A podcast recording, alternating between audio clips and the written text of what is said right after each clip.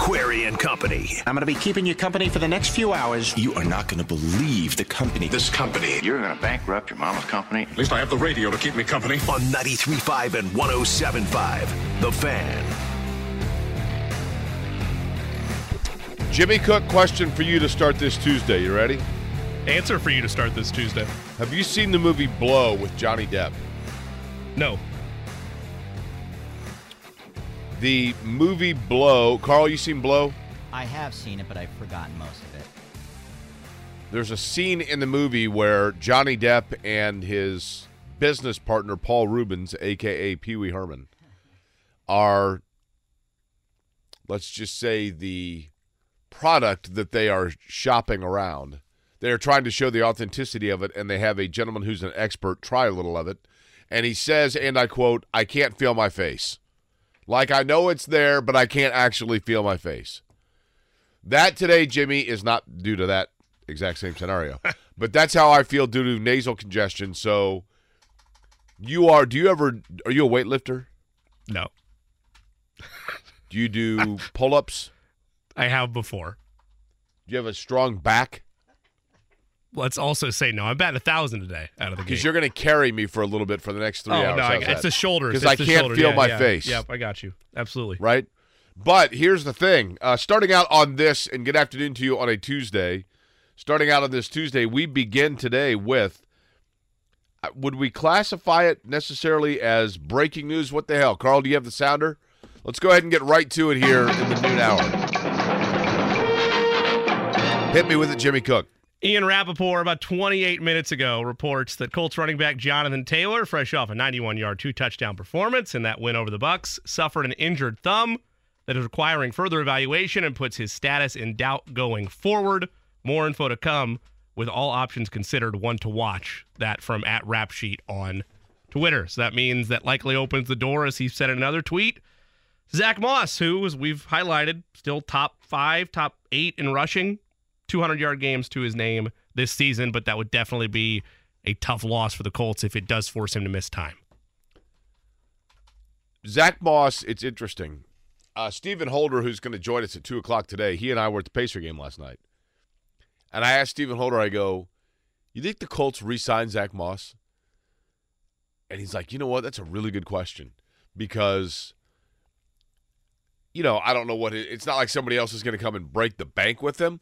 But you would think that there's some team out there that's going to look at him and his production this year and say, We'll make him our feature back. He's capable of being a feature back. So does he want to go somewhere and be the guy that gets the majority of carries, or does he want to stay in Indy and be thunder to lightning? You know what I mean?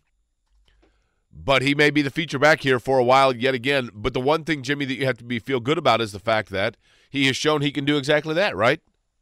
Yeah, he's proven it multiple times throughout the course of this year. Going into the Jonathan Taylor holdout, the thought was the running game was just going to totally be an anchor for this team and that maybe they would not be able to recapture even close to the type of running game they had with Jonathan Taylor. We've stressed this a number of times on this show, as well as many of our other hosts have on these airwaves. He's not JT. He does not break games open the same way Jonathan Taylor does, but he has a certain style of play as a tailback that is efficient, that's right around five yards per carry through 10 games this season, five touchdowns already on the ground.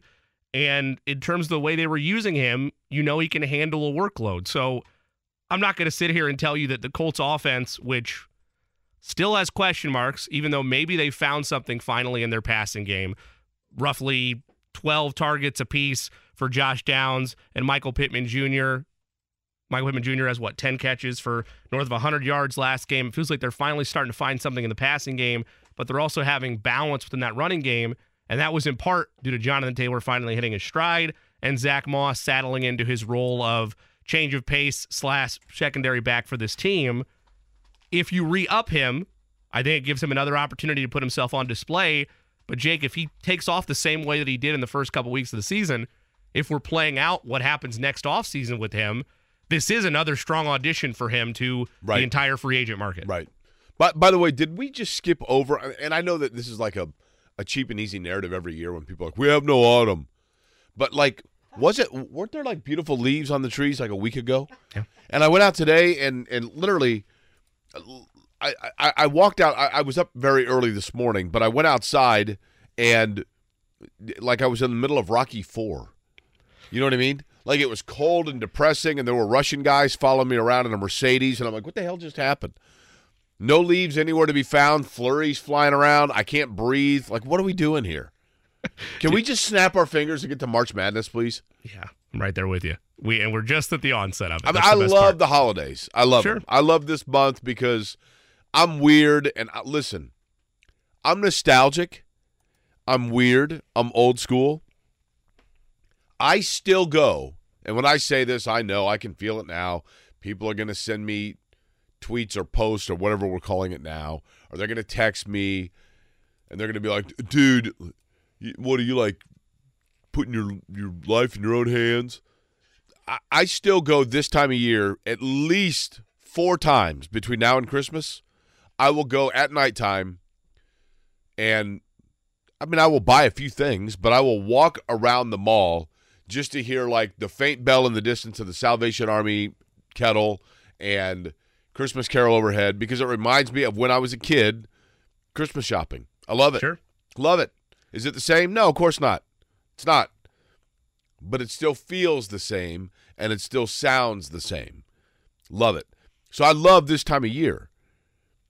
But I also know that, and this year again, we get completely jobbed on Christmas because it's on what, what day of the week is it on this year? Monday?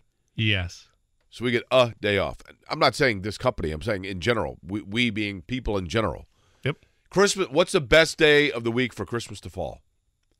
A Friday or Thursday. I think it's got to be Thursday, right? Because if it's Thursday, everybody punts Wednesday. You get Thursday off because it's Christmas. Most people then just punt Friday. Sure. So it's a th- it's a five day weekend if it's on Thursday. Friday is the safest in terms of where corporate structure might be because you're going to get Christmas Eve off. So you're guaranteed to have the Four day, right? correct. And I, I agree with you. Most companies I would think would punt on Friday if Right. Christmas is on a Thursday. Well, I mean, even if even if the office is open, places, people are just. It's like when you were a senior in high school during finals, right? You're just kind of walking through. You're like, yeah, I got to be here for a couple hours. I got to I got to make an appearance. But then you get January. Ugh. Everybody loves the holiday time. Everybody loves a snow splashed, if you can call it that, Christmas. But once you get to the second or third snowfall of January, I'm Ah. done with it. I'm over. Not Let's to go. mention January, just everything about January. What, what's the worst month of the year? It's got to be January. I would say February, but February uh, because does anybody really like Valentine's Day? I mean, what are we doing, right? But it's only, but but Valentine, you know, February is only twenty eight days. January, uh, I mean, you come gotta, get on. the, you gotta get through the full 31 versus the 28 days in February. Yeah, for sure. I mean, January at least you get like the NFL playoffs eventually. It's my birthday month. But for the what what day's your birthday? January 1st. I think I knew that actually. That is that's got to be the worst thing ever. See, you asked me that, and you didn't know this because you asked it in September when we first started the show together. It, it's a blessing and a curse, right? On the one hand, you're getting everything, all the celebrations done in one swing, so you don't have anything to look forward to the rest of the year. But on the other hand, if I could pick a day within that stretch, I enjoy the countdown, and then it's like, oh, it's my birthday. How about that? Yeah, but but like you're you're extinguishing everything for the year in the first 24 hours. Yeah.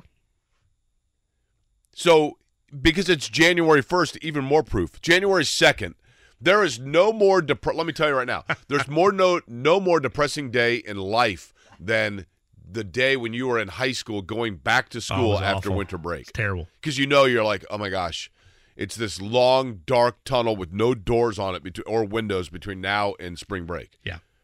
Awful. Just the worst, right? Yep. No light at the end of the tunnel. So that's the thing about the Colts. Is there light at the end of the tunnel because of the fact that they're in the playoffs now, or did it just get darker again with the possibility of no Jonathan Taylor? Because you kind of know if they get in the.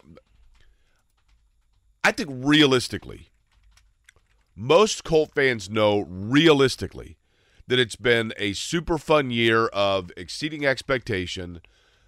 A lot of it is based on schedule. I think most people know that. I mean, they, you know, they're in the playoff hunt because they won three straight. Okay, uh, let's be real. They beat two MAC teams Correct. and one from the CYO, yeah. right? We tried to highlight this yesterday. Like I'm not I'm not trying to you play what's on your schedule. The NFL has it built this way for a reason. They want this level of quick turnaround parity in the league.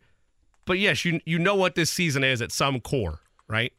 And I don't I'm not trying to fully be a dark cloud. I've tried to avoid that the last couple weeks because it's been fun to see them continue on this playoff push. But yes, they are headed down a likely path that leads to a two score loss in the first round of Super Wildcard weekend. Doesn't mean you can't enjoy it.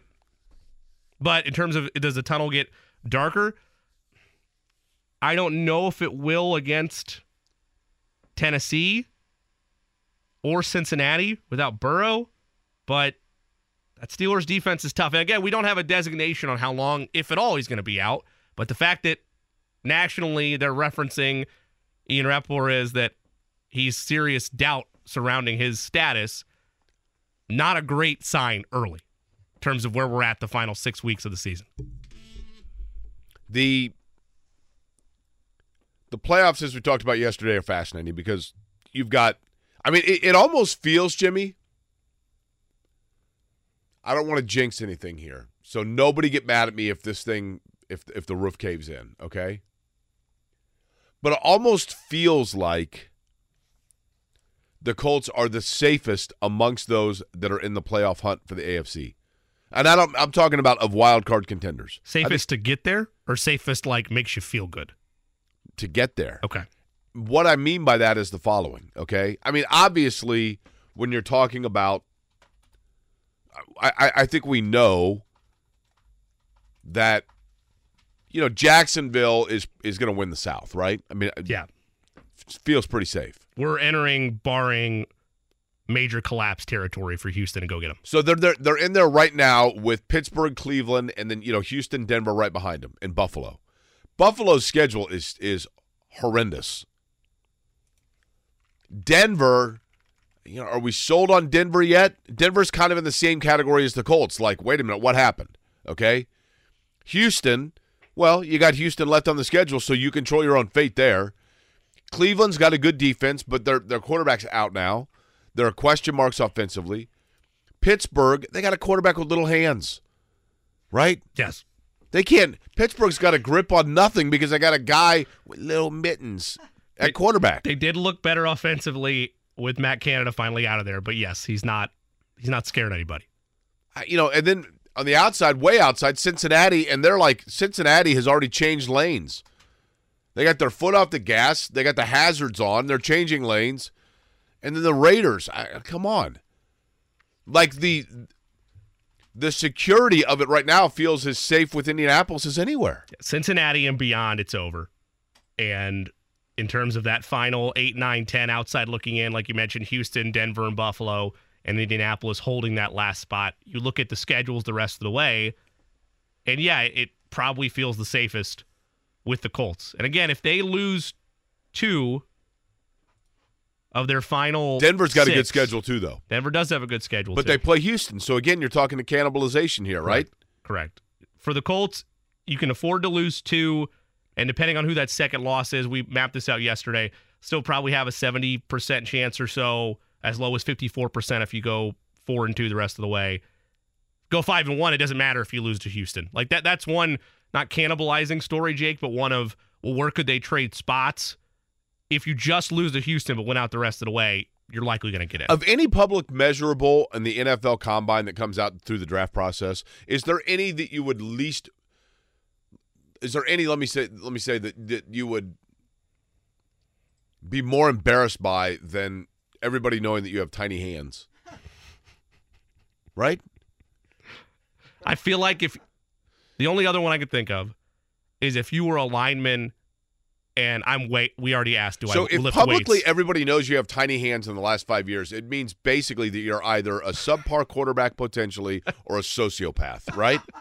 Isn't that isn't that kind of how it works out? yes. In terms of the embarrassment scale, if you were a lineman and you only got like two on the bench press, I feel like that. Well, Kevin Durant got two on the bench press, and everybody's like, "You can't draft him. He can't bench press a wiffle ball bat." Okay, well, he can hit from 38 feet with five people on him. I'll take my chances. That works. Thanks. Yeah. By the way, are you making cocktails over there? What What do we got here? You are the latest person to ask me this question in the two years that I've had this bottle by Corkcicle, not a sponsor of the company yet.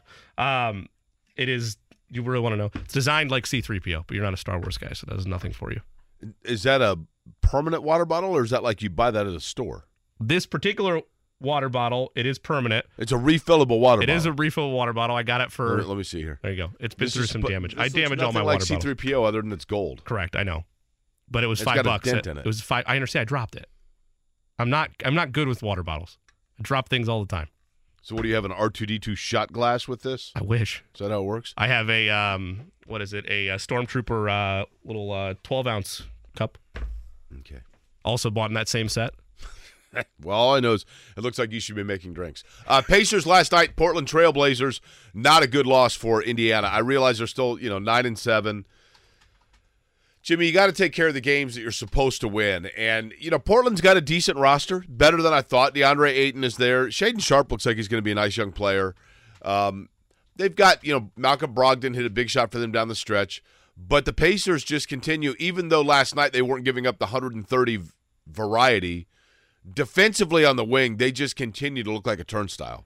And they are giving up too many high percentage shots. And then on the other side of it last night, I, you know, they didn't it seemed like literally the proverbial lid on the lid on the basket. They couldn't hit anything. They were getting good looks, but in particular in, in key moments in particular Ben Mathurin just couldn't hit anything. There's been a handful of times where their three point percentage in particular has been questionable or abysmal this year. 24% from three with the way this team plays when you're taking 33 attempts in today's NBA. It's not going to take you anywhere. 20 turnovers absolutely is not going to take you anywhere. Had you looked, though, at just Tyrese Halliburton's stat line, like had you just shown me that today and asked, hey, what happened? I would have thought the Pacers won, probably by seven or eight points. He has 33, 33 points, nine assists, yep, couple of boards. Three of six from beyond the arc, eight of nine from the foul. I, I would have thought that the Pacers got something done. The other problem was, though, Jake, because I don't know if they are what they are defensively in terms of turnstiles on the wings at times or how much they can really improve that over the course of the season. We're going to have Tony East on a little bit later, top of the hour, in fact, covers the Pacers for SI to get his thoughts on how long before we know what this team is, only 16 games in.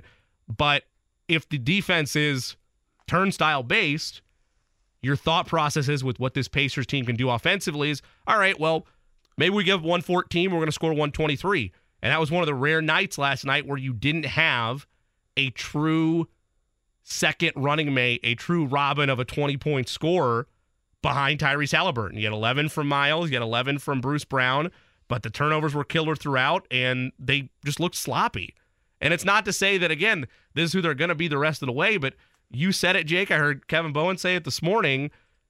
You had a pretty nice schedule out of the gate, including many games at home, and it'd just be six and five of your 18 games. 11 of them have been at home, and you're six and five out of the gate. It's not a death sentence for what can happen in the spring, but man, it's making life harder on you. The only upside for them is how crowded the East is. Like that, that's the only benefit of this. You're still gonna have to go win more games on the road now, but five through ten, which is five seed to play in, everybody's right around the same spot, and it stinks because the Pacers had opportunities to get some separation early in the season. Here's a Pacer confession for you. All right. Actually, it's from me, but it's for you and all that are listening. Okay? I probably should admit this. I probably there are a lot of people that are that, that would be in this position, and by this position I simply mean this chair, physically speaking, this position, not this title, this just where I physically am with this microphone right in front of them. There are a lot that would lie to you and make something up that would claim to be more than what they are. I if anything else, Jimmy, if if anything else, I would hope that people know that what they hear on the radio from me is 100% me. It's my voice. It's how I talk in normal life. It's how I try to conduct myself. I try to be totally transparent and not create any character or falsity about me at all. Okay? And in that spirit, in that capacity, I, Jake Query of Indianapolis, Indiana, am ready to admit the following. Need Carl to get out a Bible? That's right. If you were to put the good book in front of me, no matter which book you consider that Sure. to be, I'd put Yeah. my hand on it. I have tried. I have been enthusiastic about. I have been excited by the way it has started. And I know that things are going well within it. And so, therefore, I'm all in. but I have no idea how the mid the in season tournament works. The Pacers are four zero, oh, and they apparently get a home game. They do. I, I, I o- okay, Locked it up. and that game would have been where if they hadn't locked that up. Would have been W- Would they have played that game or not played that game? well as long as they won their group, they would have played it. It just wouldn't have been here. So they play who? In the home game that they won in the in season tournament, which all I know is the one that they've that they play on weirder floors. They're 4 0 in the in season tournament, and then they have a home game here. And then if they win that, they go to Vegas, or they go to Vegas anyway. Vegas is only for the semifinals, so they're in the quarterfinals. They're a win away from Vegas. Okay, there are how many of these? They're in what group? They are in Group A in Okay. the East, East Group A. And then there's East Group B. Yes, How do we determine what's A and what's B? they drew them out of pods Okay. randomly within conferences. So there's A and B, and then West A, West B. There's A, B, and C, Okay. and then there's A, B, and C in the West. Okay. So they are so by winning group A, they they play the winner of who where. That is the part that I'm uncertain about. Do we know anybody that has any certainty about any of this? I bet Tony East is a pretty strong. All I know is, but I bet Tony East has a pretty strong knowledge on it. All I know is the Pacers finished with the best record in the Eastern Conference. Therefore, they were guaranteed to host their quarterfinal game in the tournament, in season tournament. And then if they win that, they're into the semifinals in Las Vegas, to my understanding of it. Of the groups, you have one group winner from each group. So a group A winner, a B winner, and a C winner in both the East and the West. And then one wild card team, which is the best record of all the uh, groups that did not win their group. so there are teams in the in-season tournament that eventually the in-season tournament ends for them. Correct, but they still play like I don't know if it's a losers bracket or what, but they still play games to fulfill their regular Does season Detroit obligation. just play scrimmages? Does Detroit just scrimmage themselves like four times?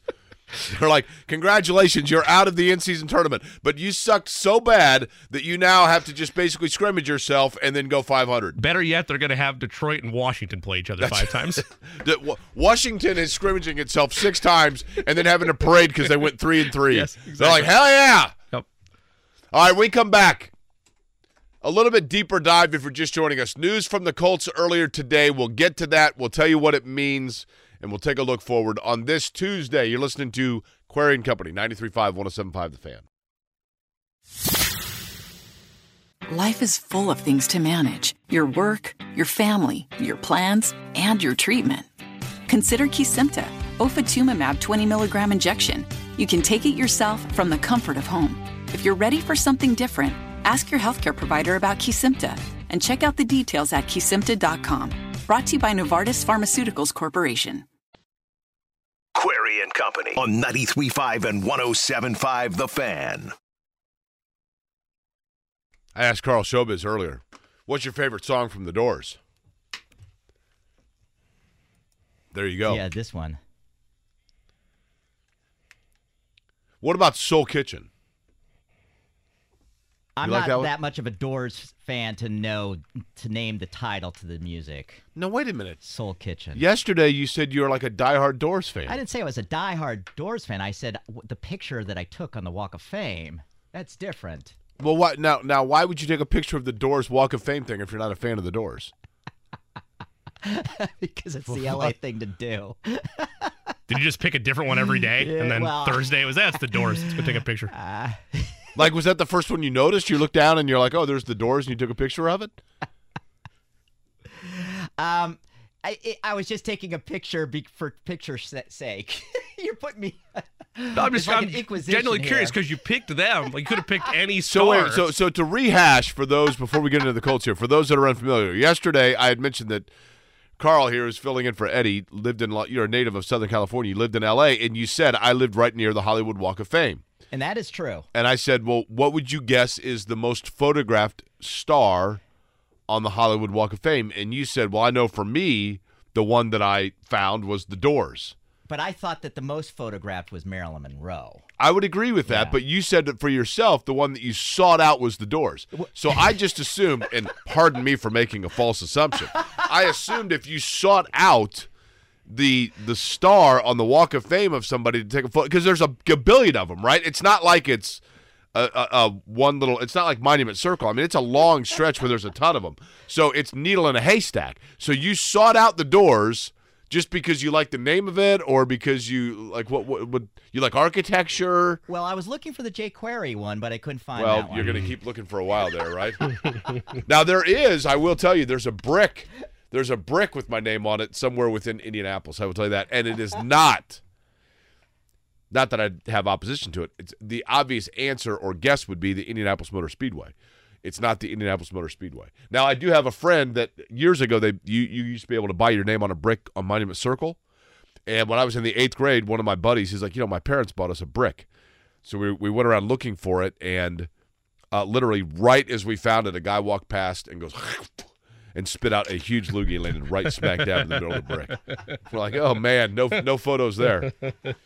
Uh, so Jimmy, let's get back to it here. The Colts, as they get set now, coming off of the bye, to make kind of the final push, if you will, for the postseason to try to secure where they are, which is in the playoffs right now.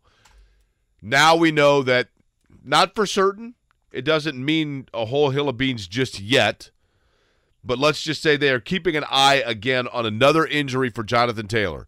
And the guy that has become, I don't know that you would say, you know, Michael Pittman had a huge game on Sunday, but how much of that is because people have to be aware of Jonathan Taylor? Probably a lot. Now, they do have, admittedly, a guy that we have seen that's in the top 10 in rushing right now in the NFL, in Zack Moss. It's a really good player that can can carry that, right? So that's the one thing that makes you feel good. But it does feel with the Colts like it's always one step forward and then like a half a step back again, right? Yeah, I mean that, that's always the vibe around them the last couple of seasons, and it still feels that way this year just because of all that's gone on. You feel like we have the rookie quarterback answer if you're a Colts fan, and okay, he's going to develop into something special, and maybe we're going to have the type of season that Houston's having right now, and then that gets ripped away from you.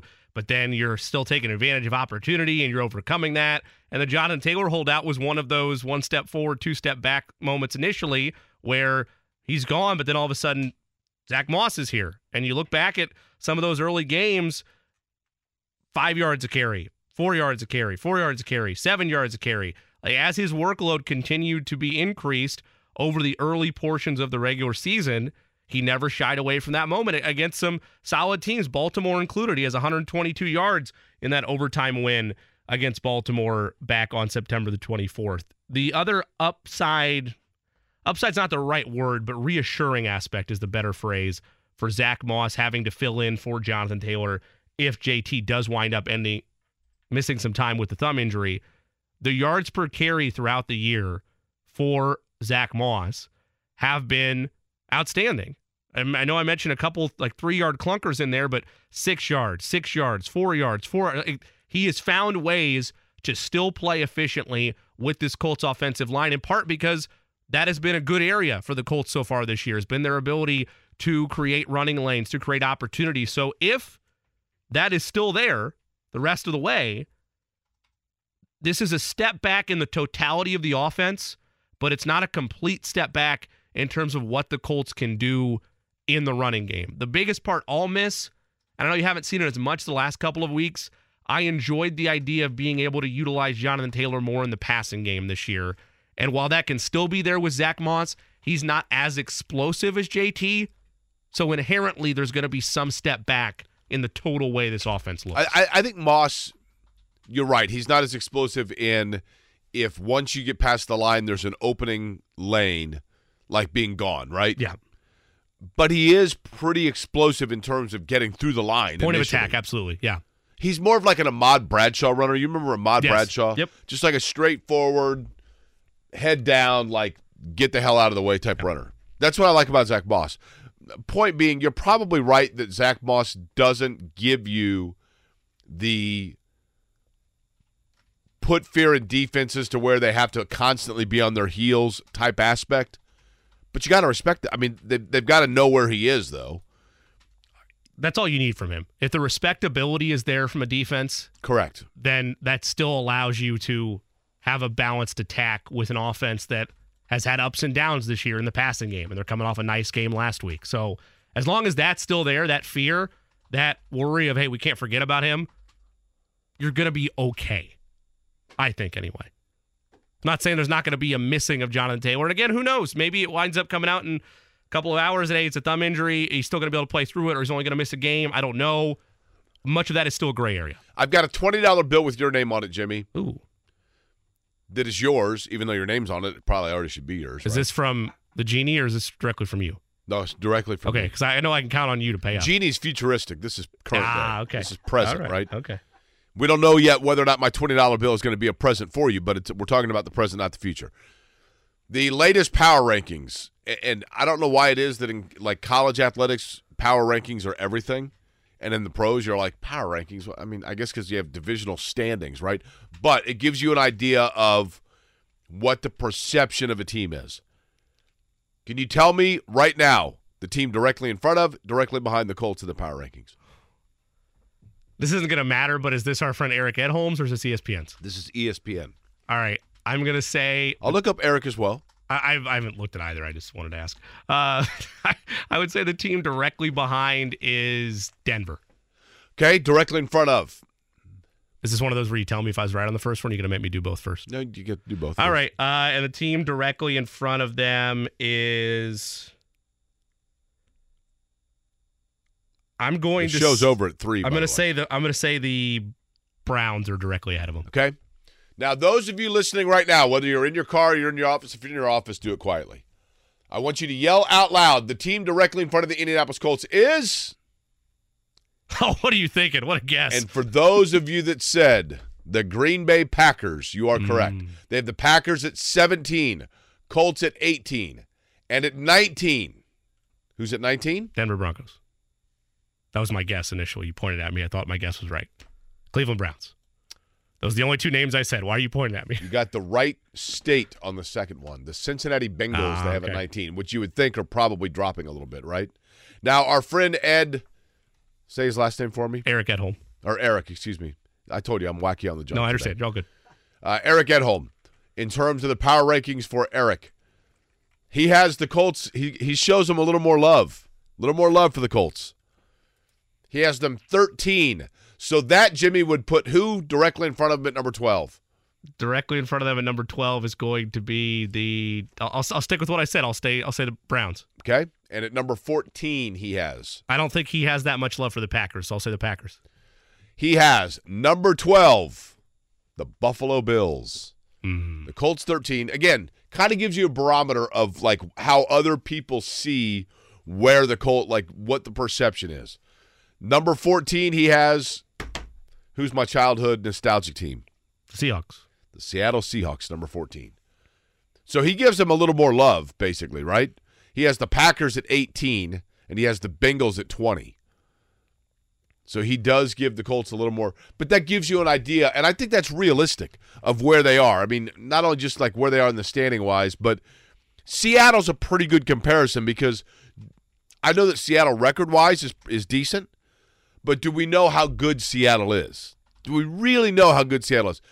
And and nationally speaking, I'm not talking about in Indianapolis, but nationally speaking, Jimmy, my guess is that most people, two guys doing a radio show in Denver, or doing a radio show in Buffalo, or doing a radio show in Arizona, when they're talking about the AFC, they're going pretty far down the list when they get to the Colts.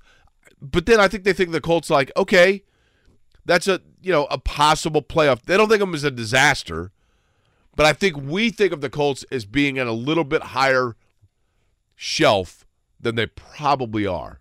But to their credit, they've they've played themselves into that conversation Some, because they've exceeded expectations. some pundits, including Eric Edholm, who we usually have about once a month or so on the program, and I was going to guess this team. They are not the team directly in front of the Colts, but I was going to guess them because I thought maybe because of one player's particular impact and the tightness of the playoff race in terms of their relationship to the Colts, they would be in front of them, and they are. Do you know what team that is?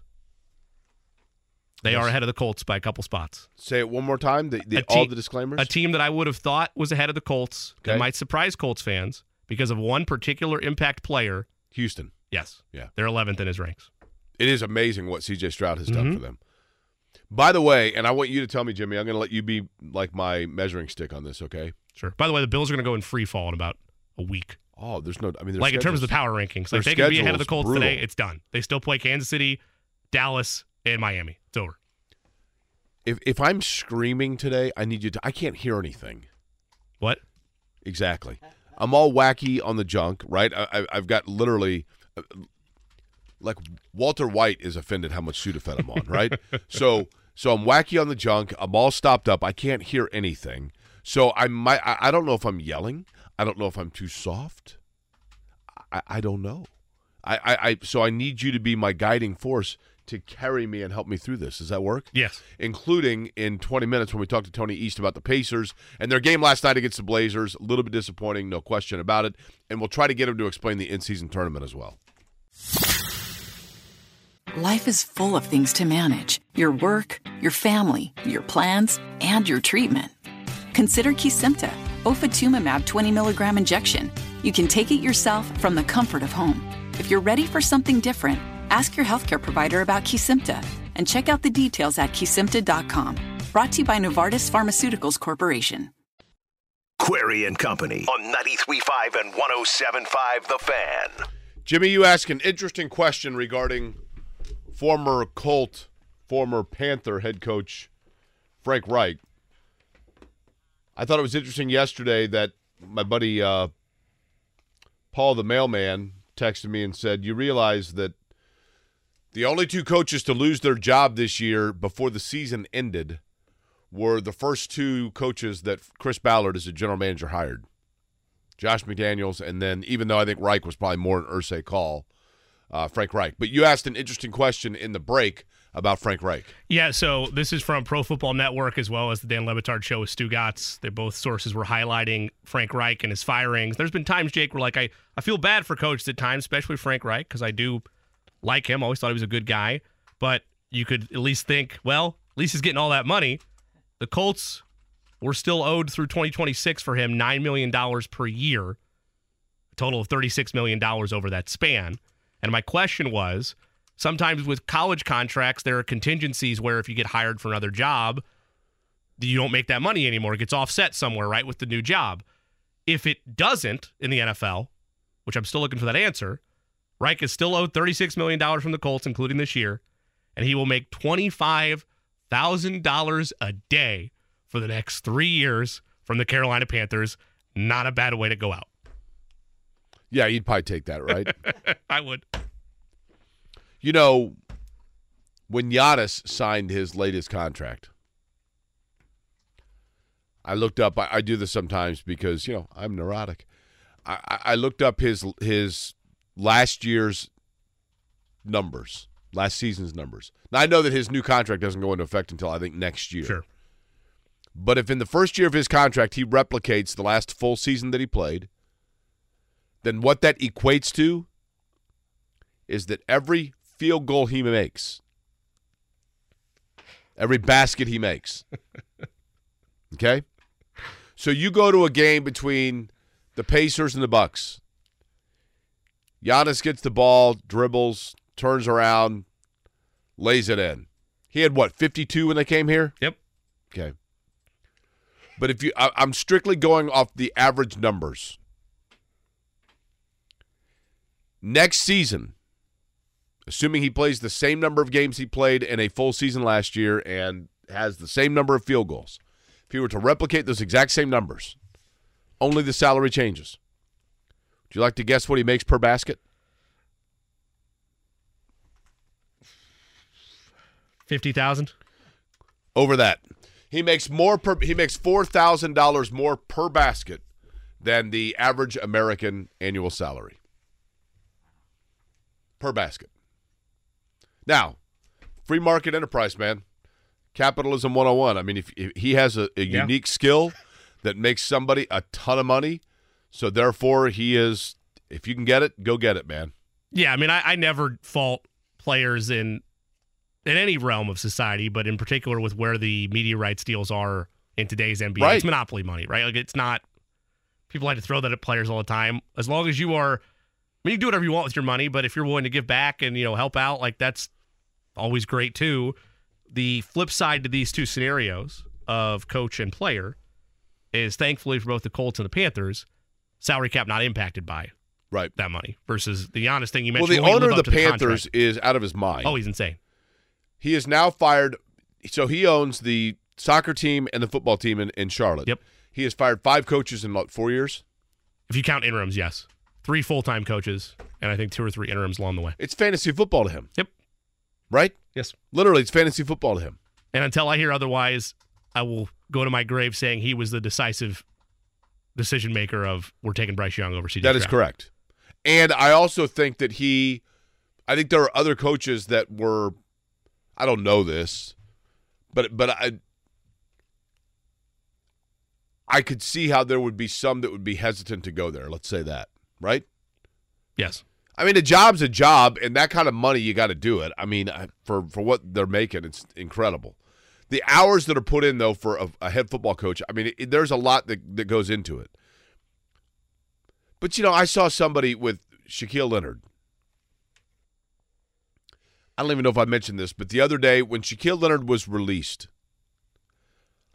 somebody sent a tweet that said, hey, while everybody is talking about the fact that this guy was released, let's please stop to consider and be respectful of the fact that he is still a young man with a family of two children that are going to have to figure out or th- that are, that he's going to have to explain to them why they have to move out of their house and now he's out of a job.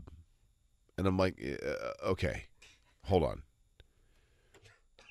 His two kids, I looked it up, are three and two, right? And he has already made $52 million in his career. If he decides, you know what, I want the kids to be able to go to the same Poly Panda that they've always gone to, he probably can remain living where he is. I don't think he's getting evicted, right? Yeah. Uh, I mean, A tweet like that. we for me- moved three times by the time I was the age of five to three different cities. I, I'd like to think I turned out okay, right? I mean, come on. That's not even close to the real world. No, I, I think a tweet like that is more directed towards. There's a fine line with it, right? Like criticism is allowed, but oftentimes, especially when a high contract money is involved, especially on Twitter or X, as we sometimes call it, the vitriol is insane.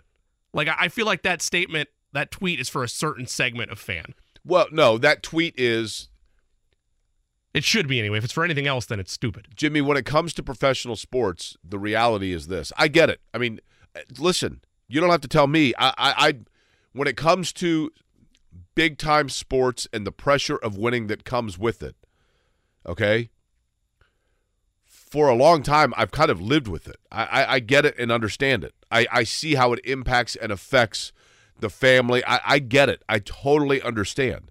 But at the same time, with that kind of exorbitant salary comes some cost. And part of that cost is that when it comes down to it, th- there is a for all the public praise that comes with making multi millions of dollars a year, also comes with it a little bit of a different absorption of the disappointment when you're released. That's just the reality of it. It's what you I sign the- up for. Yeah. Correct. It's what you sign up for. I mean, it, that that is the cost of being able to to make fifty-two million dollars in four years. When that happens, that means that when uh, that when when you are no longer performing, you're going to be part of why you make 20 million a year 10 million a year 5 million a year whatever an athlete makes part of why you make that money is to hold you the accountable and with the understanding that that it's because you are able to perform at a level that the average person cannot perform so you are well aware of the fact that when that salary or when that performance dips that if it's not a guaranteed salary that it is in jeopardy You're instantly held to a higher standard. correct i mean that's paper. unfair Sure. and it's Yeah. harsh but that's the reality of Yes. it that's the reality of it Yeah, I mean, the only time I don't not lose sight of that, but the only time that I have a problem with it is like it's there's a fine line between criticism on the contract and going after somebody personally, right? Like that's that doesn't happen with most reactions, doesn't happen here, but like that's that's the only part where I feel kind of bad. Like yes, there is a contract that you sign and you're living up to this standard and if you don't perform, you deserve to be criticized for it, but like when it gets to the levels of hate and like true fanatical insanity, that's where I kind of say, "Hey, let's let's take a step back for a second. Uh, this from Steelers fan. Hey, Jake, You can say what you want about Kenny Pickett's tiny hands. That's a made up stat. Okay, here's a not one. He's a trash quarterback. Uh, he kicked the Colts' tail last year, and he'll do it again. They got lucky facing injured Watt, who had missed half the season. It's not going to be that way this time, unless he gets hurt hurt versus the Cards or the Pats. Okay. How about that? He does have little hands. That's not a made up stat, right? They put his hands on a little sheet of paper. They were, you know what? The, you know what it is. Each year at the NFL Combine, they have all the players make the little artwork turkeys with their hand. And they usually use poster board. and then with Kenny Pickett, they're like, oh, his hand actually fits on an eight and a half, eleven sheet of paper. That's cool. And his little hands, they put it down, and his little bitty turkey. There's, turkey there's two reasons the Steelers are winning games right now. It's Mike Tomlin and that defense. That's it. And the running game, I suppose. They have a nice running game. But Kenny Pickett's not the reason. But here's the thing. I've, I, I will. I've always felt this though. If a quarterback, I remember when, like people can say all they want when Tebow was with Denver and they were winning like ten Yeah. straight games. People are like they got to change the quarterback. I'm like, why? If it's an ingredient that's part of winning, then stick with it, right? No, you stick with it while it's hot, but eventually it fizzled out, right? Like that's you enjoy the moment, but that ended the way I think a lot of people figured it would. He just happened to catch lightning in a bottle for But three that's what I'm months at saying. the right time. But when if a guy catches lightning in a bottle, you ride the lightning, Correct. don't you? Yeah, yeah, yeah. No, I'm not disagreeing with that aspect of it. Just eventually you make the change. So Kenny Pickett's stats this year. I mean, do you think like is Pittsburgh looking to is that a position where they look at because they're they're right where like you look at the Colts I mean, I guess maybe they're in similar situations because the Colts have a quarterback that you know is not their long term guy, but they're in the playoff hunt, right? In terms of quarterbacks that would get a contract, I don't even know if he'd get this because he hasn't shown even remotely close to the He flashes of Daniel 13 Jones. picks. Kenny Pickett is closer to a type of contract you would sign the Daniel Jones route versus the Kyler Murray route. And here's why I use those two players as an example. But Daniel Jones signed a huge deal. Correct. No, but here's why I use those two as an example. Daniel Jones did sign a huge deal, but he signed a huge deal that was lesser than what is usual for a quarterback at the end of that rookie contract. It was still a massive number, but it. it wasn't get it. like a long, long term, over the top commitment. Pickett is one of those guys where he plays just well enough where a franchise like the Steelers might say, well, here we are. Year three's next year, then year four. What do we do with them? Okay, I guess we'll pay him a little bit because we're afraid to start over again. Do you think when Kenny Pickett signs that contract, they give him a pen that's the size of those little putt putt pencils? It's actually one they get in those 50 cent machines outside the grocery That's store. right. Just little, little tiny pencil. No, no hands. I would be so humiliated. I, I'm telling you, like if I if, if I knew if I had little hands and I knew at the combine they were going to measure, I'd skip the combine. I'm like, no, I'm good. Why? I don't want people to know I have little hands. You know what I mean? The two things about like, I I just I I I wouldn't want anybody to know. Number one, and then number two, like I've always wondered this about hands though. Remember Dan Marino? Yeah, I remember Dan Marino. Yes. I'll ask Carl. Carl, do you remember what product Dan Marino endorsed back before like players were doing big endorsement What, contracts? shampoo? nope. Hmm. The big one he had, Shoes? Isotoner gloves. Oh, okay. So. Dan Marino was like the poster child for isotoner gloves. He was the original ad campaign guy for isotoner gloves. Every commercial, Dan Marino, isotoner gloves. Finally, one time, I think I told you this on the air, Jimmy. I interviewed Dan Marino one time, and at the end of it, I'm like, I have a question for you. He goes, okay. And I go, how often does a guy in Miami have to wear isotoner gloves? He's like, you know, that's a really good question. like, why in the world would? And Dan Marino's hometown is Pittsburgh. Maybe, maybe what they were thinking was he needs isotoner gloves for when he goes home to Pittsburgh, and they wanted to use a Pittsburgh quarterback as their spokesperson for isotoner gloves, but they couldn't. You know why? Why is that? Because he's got little hands. Kyle, Kenny Pickett, right? Yes. He's got those tiny little hands. They can't use them for a glove endorsement. Uh, Tony East, by the way, was there last night. Pacers, Blazers at the field house. Disappointment for sure. We'll get into that and more, and I'm going to have him try to explain the in season tournament for the nth time next. Life is full of things to manage your work, your family, your plans, and your treatment. Consider Kesimpta, ofatumumab 20 milligram injection. You can take it yourself from the comfort of home. If you're ready for something different, ask your healthcare provider about Kesimpta and check out the details at kesimpta.com. Brought to you by Novartis Pharmaceuticals Corporation. You're listening to Query and Company on 93.5 and 107.5 The Fan. So here's what we have established in the first hour of this Tuesday edition of Query and Company. Carl took a photo on the Hollywood Walk of Fame of the Doors star, but then later admitted that he had no plausible reason to do so because he can't name any Doors songs. He was completing an amazing race challenge. It was one of the Correct. legs. You had to find the Doors That's a, that's star. a fabulous show, by the way. yeah, it's good stuff. Absolutely the best. Are you watching it right now? I'm not watching it It's a right great now. no. show. So we established that. We established that Jonathan Taylor, by the way, is his future is uncertain. Let's say that after a thumb injury that was that took place or developed in the Tampa game, and the Colts are just awaiting to see where that stands and whether or not they're going to have to lean on Zack Moss for the remainder of the season or the bulk of the remainder of the season. That is obviously um, in flux or in flow. Pacers last night lost to the Portland Trailblazers, and I am a walking meth lab because I'm stopped up with a sinus deal that I got from Jimmy. Uh, only because we sit in close proximity. Don't think anything other than that. And we don't know when that's going to end, but I'm wacky on the junk and I don't know what I'm talking about and I can't hear myself. You should be good by Christmas. Well, by then, maybe I'll also understand what the in season tournament is. so, Tony East joins us now to talk about the Pacers and more. He. Uh, Tony East actually is employed by the same number of places as products that I have taken in the last two hours for my sinus congestion. So, Tony, run down for me real quick. Forbes, WTHR, set the rest of them for me here. yes, uh, SI, I am a real person, uh, not a.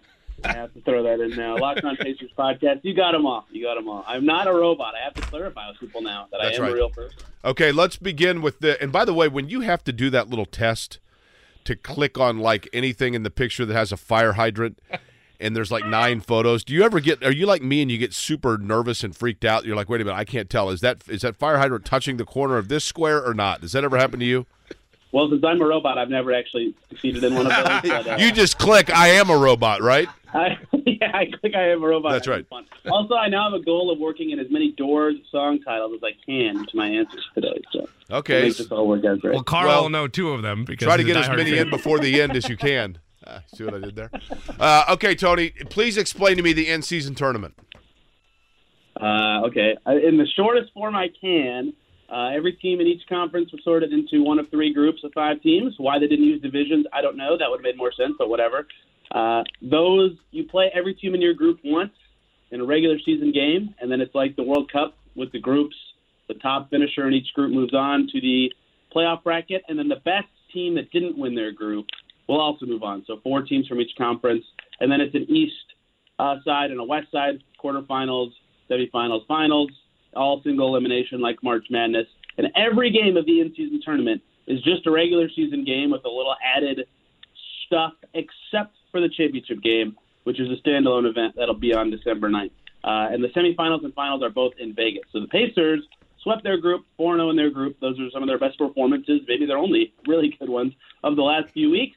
So they're going to be hosting a game in Gainbridge for the quarterfinals, and if they win that, they will go to Vegas for the semifinals for all regular season games unless they make the title game. And That's the other I can do in a teams, so then the other teams just play each other in totally meaningless games that are rounding out the schedule, but it does not count for the in-season tournament except for that it's against other teams that were in their pool. Yeah, so the other 22 teams that don't make the playoffs will have two games scheduled between December 2nd and 11th that will just be regular season games. So that's the part that's unknown. The Pacers, if they win, obviously they'd play the team that wins the other quarterfinal game, and if they lose, they'll just play the other team that lost.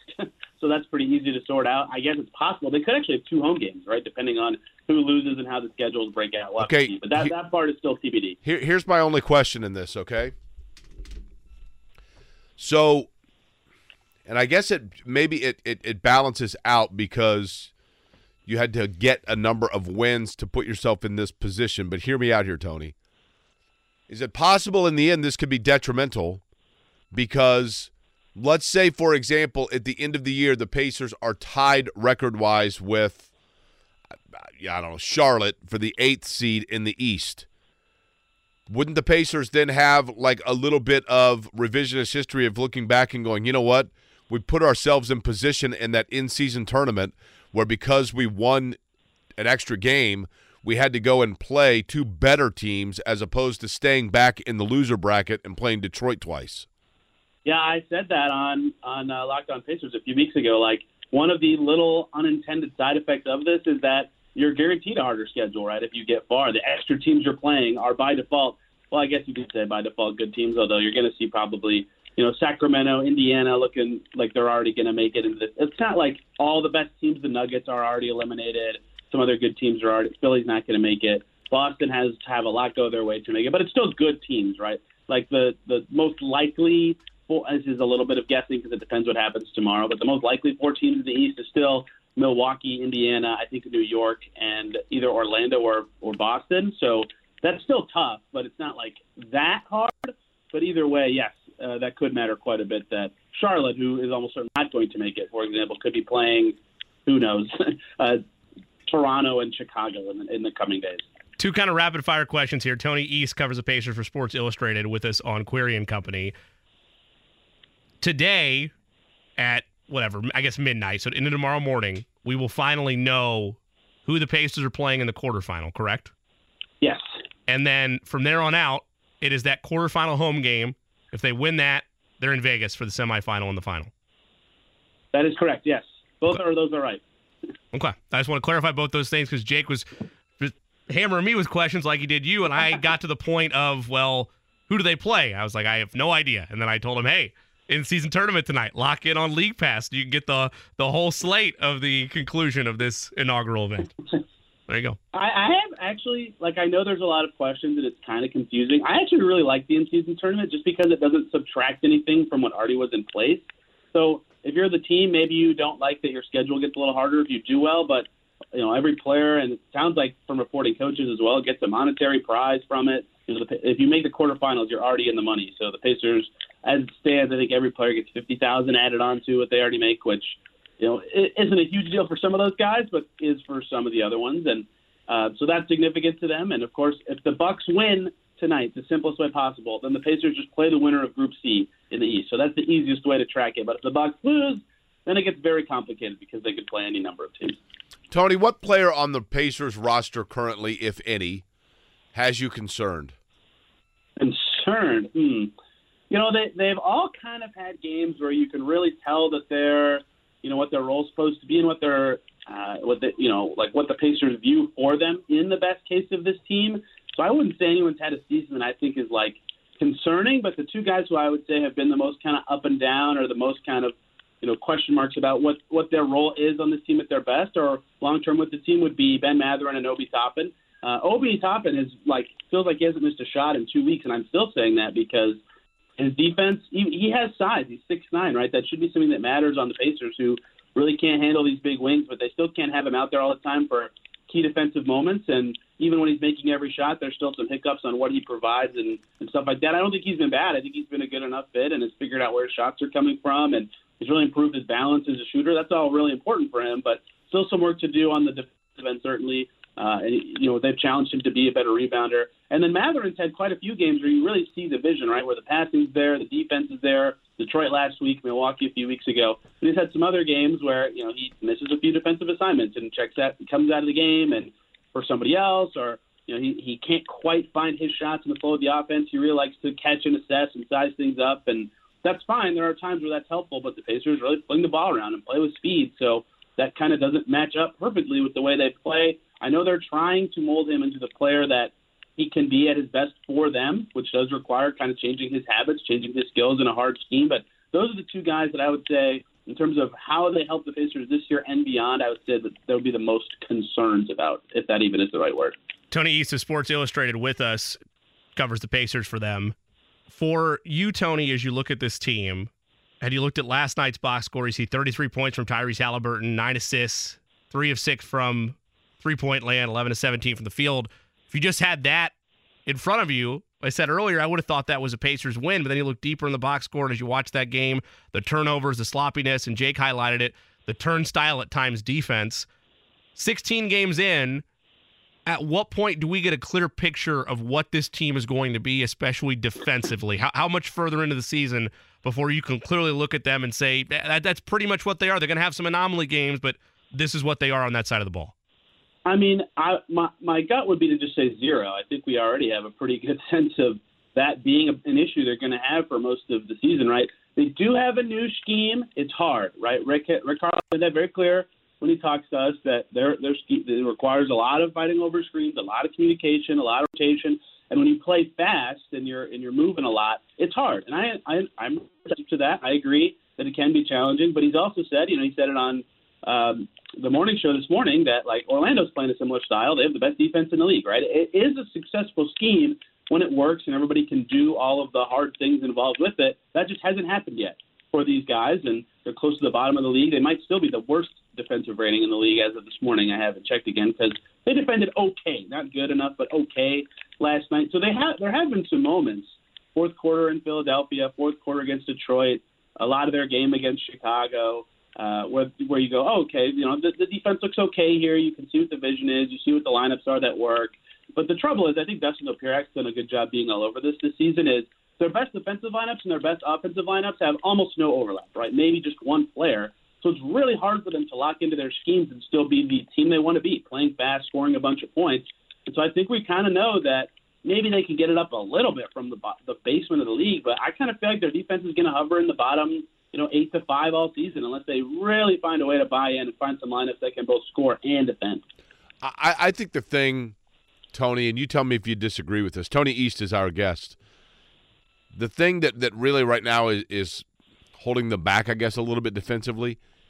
I think they've got three really good like on ball defenders. You know, Bruce Brown is a really good defender. And Andrew Nembhard can be a good defender. Aaron Nesmith is a good defender. But I don't know that they necessarily are like lateral quickness defenders. They're good yes. if they're right in front of you and they're kind of bulldogish. But if you have a quick step and you can get around them, then literally it's like the seas just part.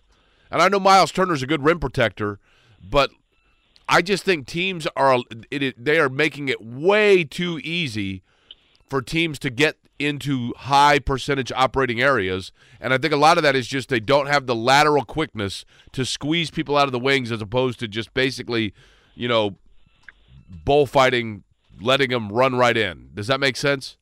I 100% agree. I've been saying that about some of their perimeter defenders as far back as Malcolm Brogdon, right? He was so big and stocky, but as soon as he had to move side to side, he was very limited, right? They have a lot of guys who can defend your DeMar DeRozans pretty well, who aren't very shifty, but when they get on a quick ball handler who can dribble around them, it gets a lot more challenging for them. I think Andrew Nembhard has a little bit of lateral quickness, but I agree on the other two.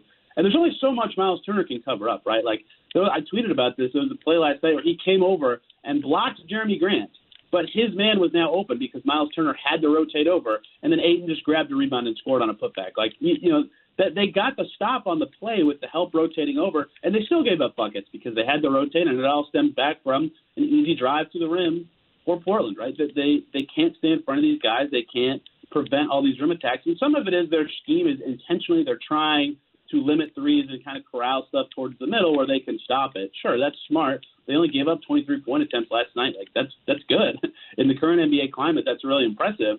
But at the same time, there's only so much Miles Turner can do from a volume perspective defending the rim, and there is a limit on what the impact of that can be when you can just see what happened last night where you know, Ayton scoops up offensive rebounds, or they make a bunch of tough mid rangers and layups all night, and then the defensive scheme, while it looks good and forces the shots you want, still isn't enough. So I agree with you on the lateral quickness thing. Like Mathurin has pretty good lateral quickness, I think.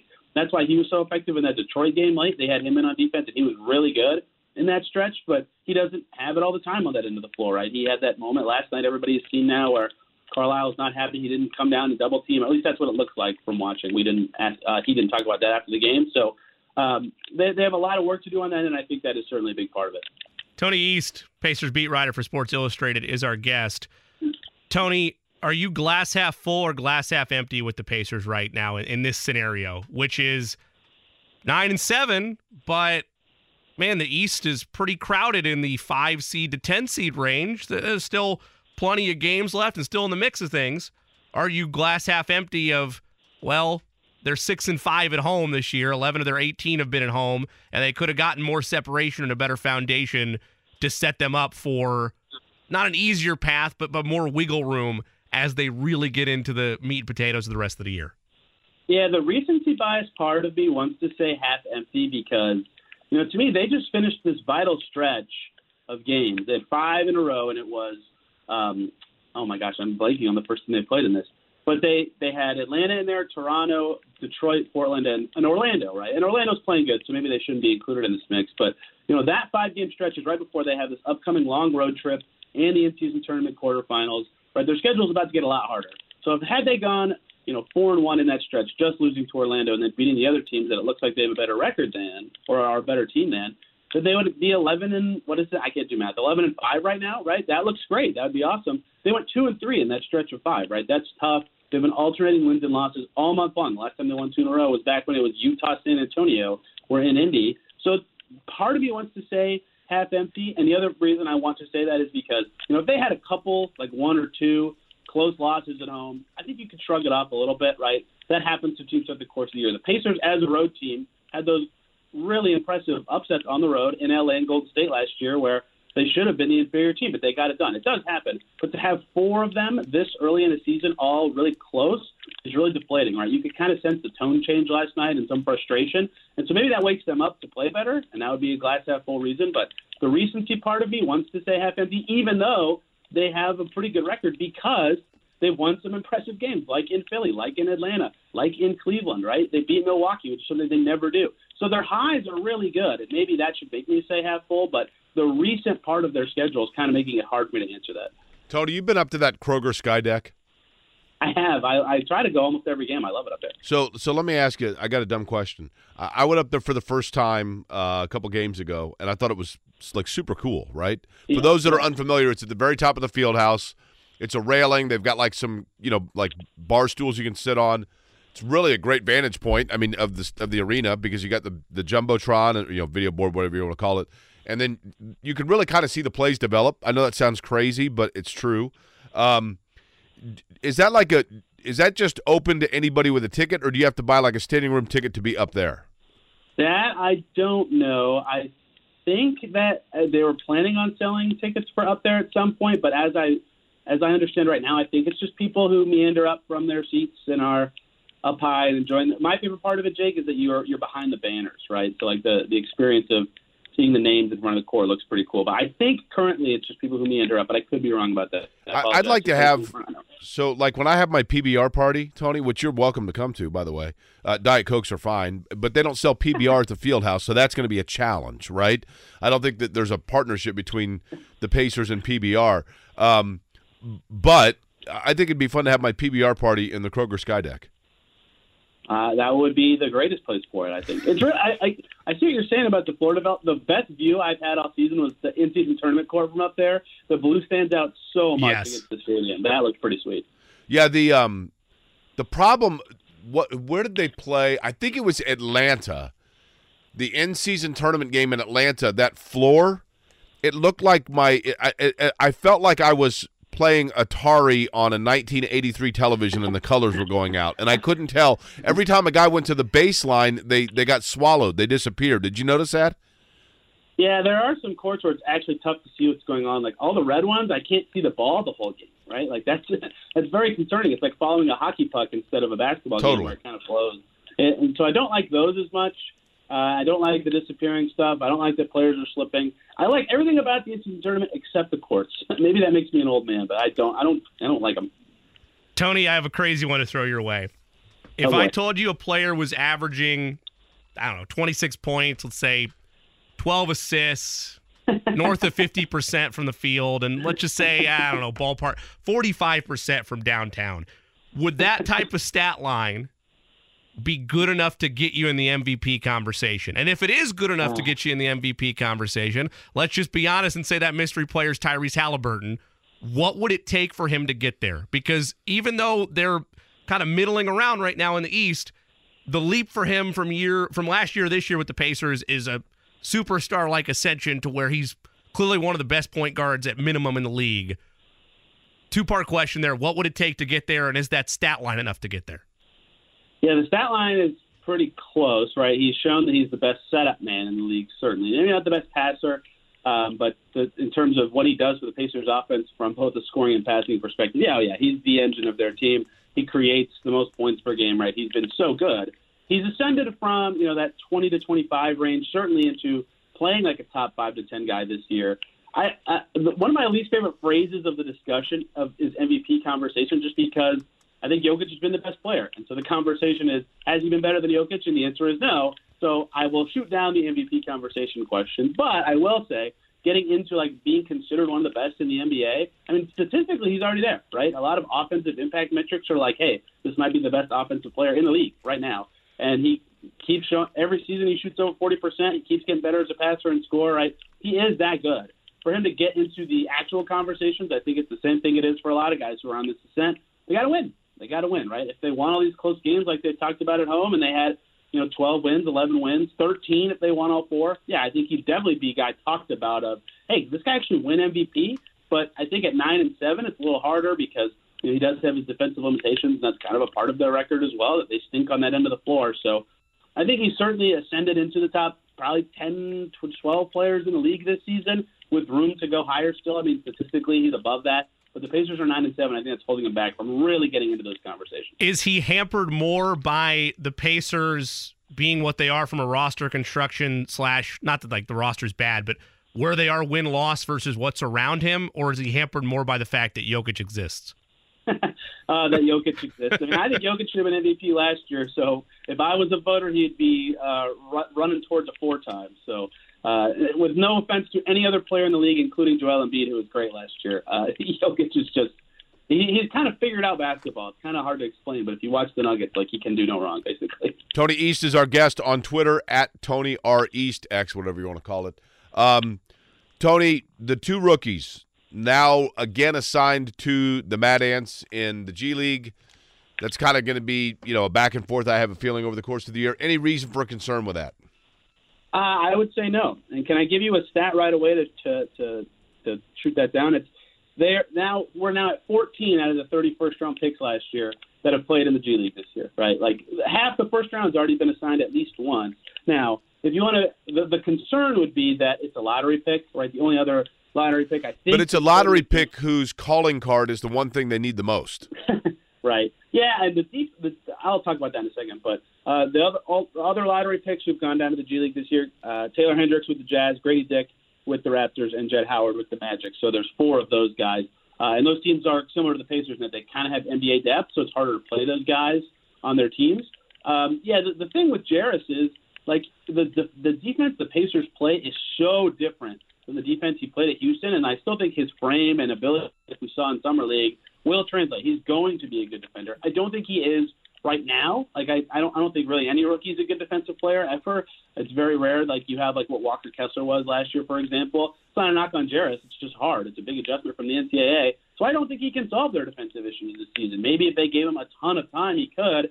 But the whole thing they've been about all season with their minutes is you got to earn it. And that whole earn it thing falls apart if one guy is just handed minutes because he's young and they want to develop him. So I think that what they're doing makes sense in terms of the messaging they've sent out about how guys are going to play and what they've done defensively. And so the best way to develop Jarace Walker in that case would be in the G League, like some other lottery picks. And he had 30 points in his first G League game uh, last week. He looked very good, especially in the second half when he really figured out where his spots are going to be off the dribble. I think that time will be helpful for him. He just wants to play in some games. And then eventually, you know, as the Pacers season progresses, maybe some guys get hurt. Jalen Smith went down last night for example, there'll be more playing time for him to kind of have an impact and be the guy that they hope he can be one day. I don't know if it'll happen this year, but I still believe in his tools and his abilities. They just got to get him time right now. Have we seen a a subtle confession, for lack of a better phrase, from the Pacers that in fact Buddy Hield is still the best Robin to the Batman of Tyrese Halliburton, and that Bennedict Mathurin is not ready to be there yet? That's partial. Yeah, I think that's, that's a big part of the equation. Right when they changed the starting lineup in uh, that Atlanta game when Nesmith went in there, Nesmith over top, and I, I thought would be the first starting lineup change they would make this season. I did not expect they would do the Hield Mathurin one like that, just because the long term thinking with Mathurin Halliburton is still important. But you know, obviously Hield immediately broke out of his slump. He's looked really good since going back to the starting five on offense. His defense still, you know, has some warts this season, although he's been better on that end certainly um, than he was in the past. So I think that that's part of it is that Hield is just way better playing alongside Halliburton. But the other part of it is Mathurin is better when he kind of has more chances to be Ben Mathurin, right? When he can do what I said earlier, where he catches, turns, sizes up the defense, sizes up his man, sees the lane he can attack and can go. You know that doesn't work as well when you're playing alongside Tyrese Halliburton, who's just go, go, go, pass, pass, dribble, dribble, move, move, and everybody can do that. And Buddy Hield's really good at that stuff, and Mathurin isn't quite there yet. So you're still getting some Halliburton Mathurin minutes, quite a bit actually, but I think that splitting them up does help both players be the best version of themselves right now. For the long-term version of the Pacers, uh, that's a different question because Mathurin plus Halliburton together is very important for them long-term. At Tony R. East on X Twitter. And of course, Forbes, WTHR, Locked on Pacers, a number of different places where you can see his work. Always appreciate it, Tony. Yeah, thanks for having me, guys. All right, Tony East on the program. We come back. Potentially big news for the Colts out of West 56th. We'll update you next. Life is full of things to manage your work, your family, your plans, and your treatment. Consider Kesimpta, ofatumumab 20 milligram injection. You can take it yourself from the comfort of home. If you're ready for something different, ask your healthcare provider about Kesimpta and check out the details at kesimpta.com. Brought to you by Novartis Pharmaceuticals Corporation. This is Query and Company on 93.5 and 107.5 The Fan.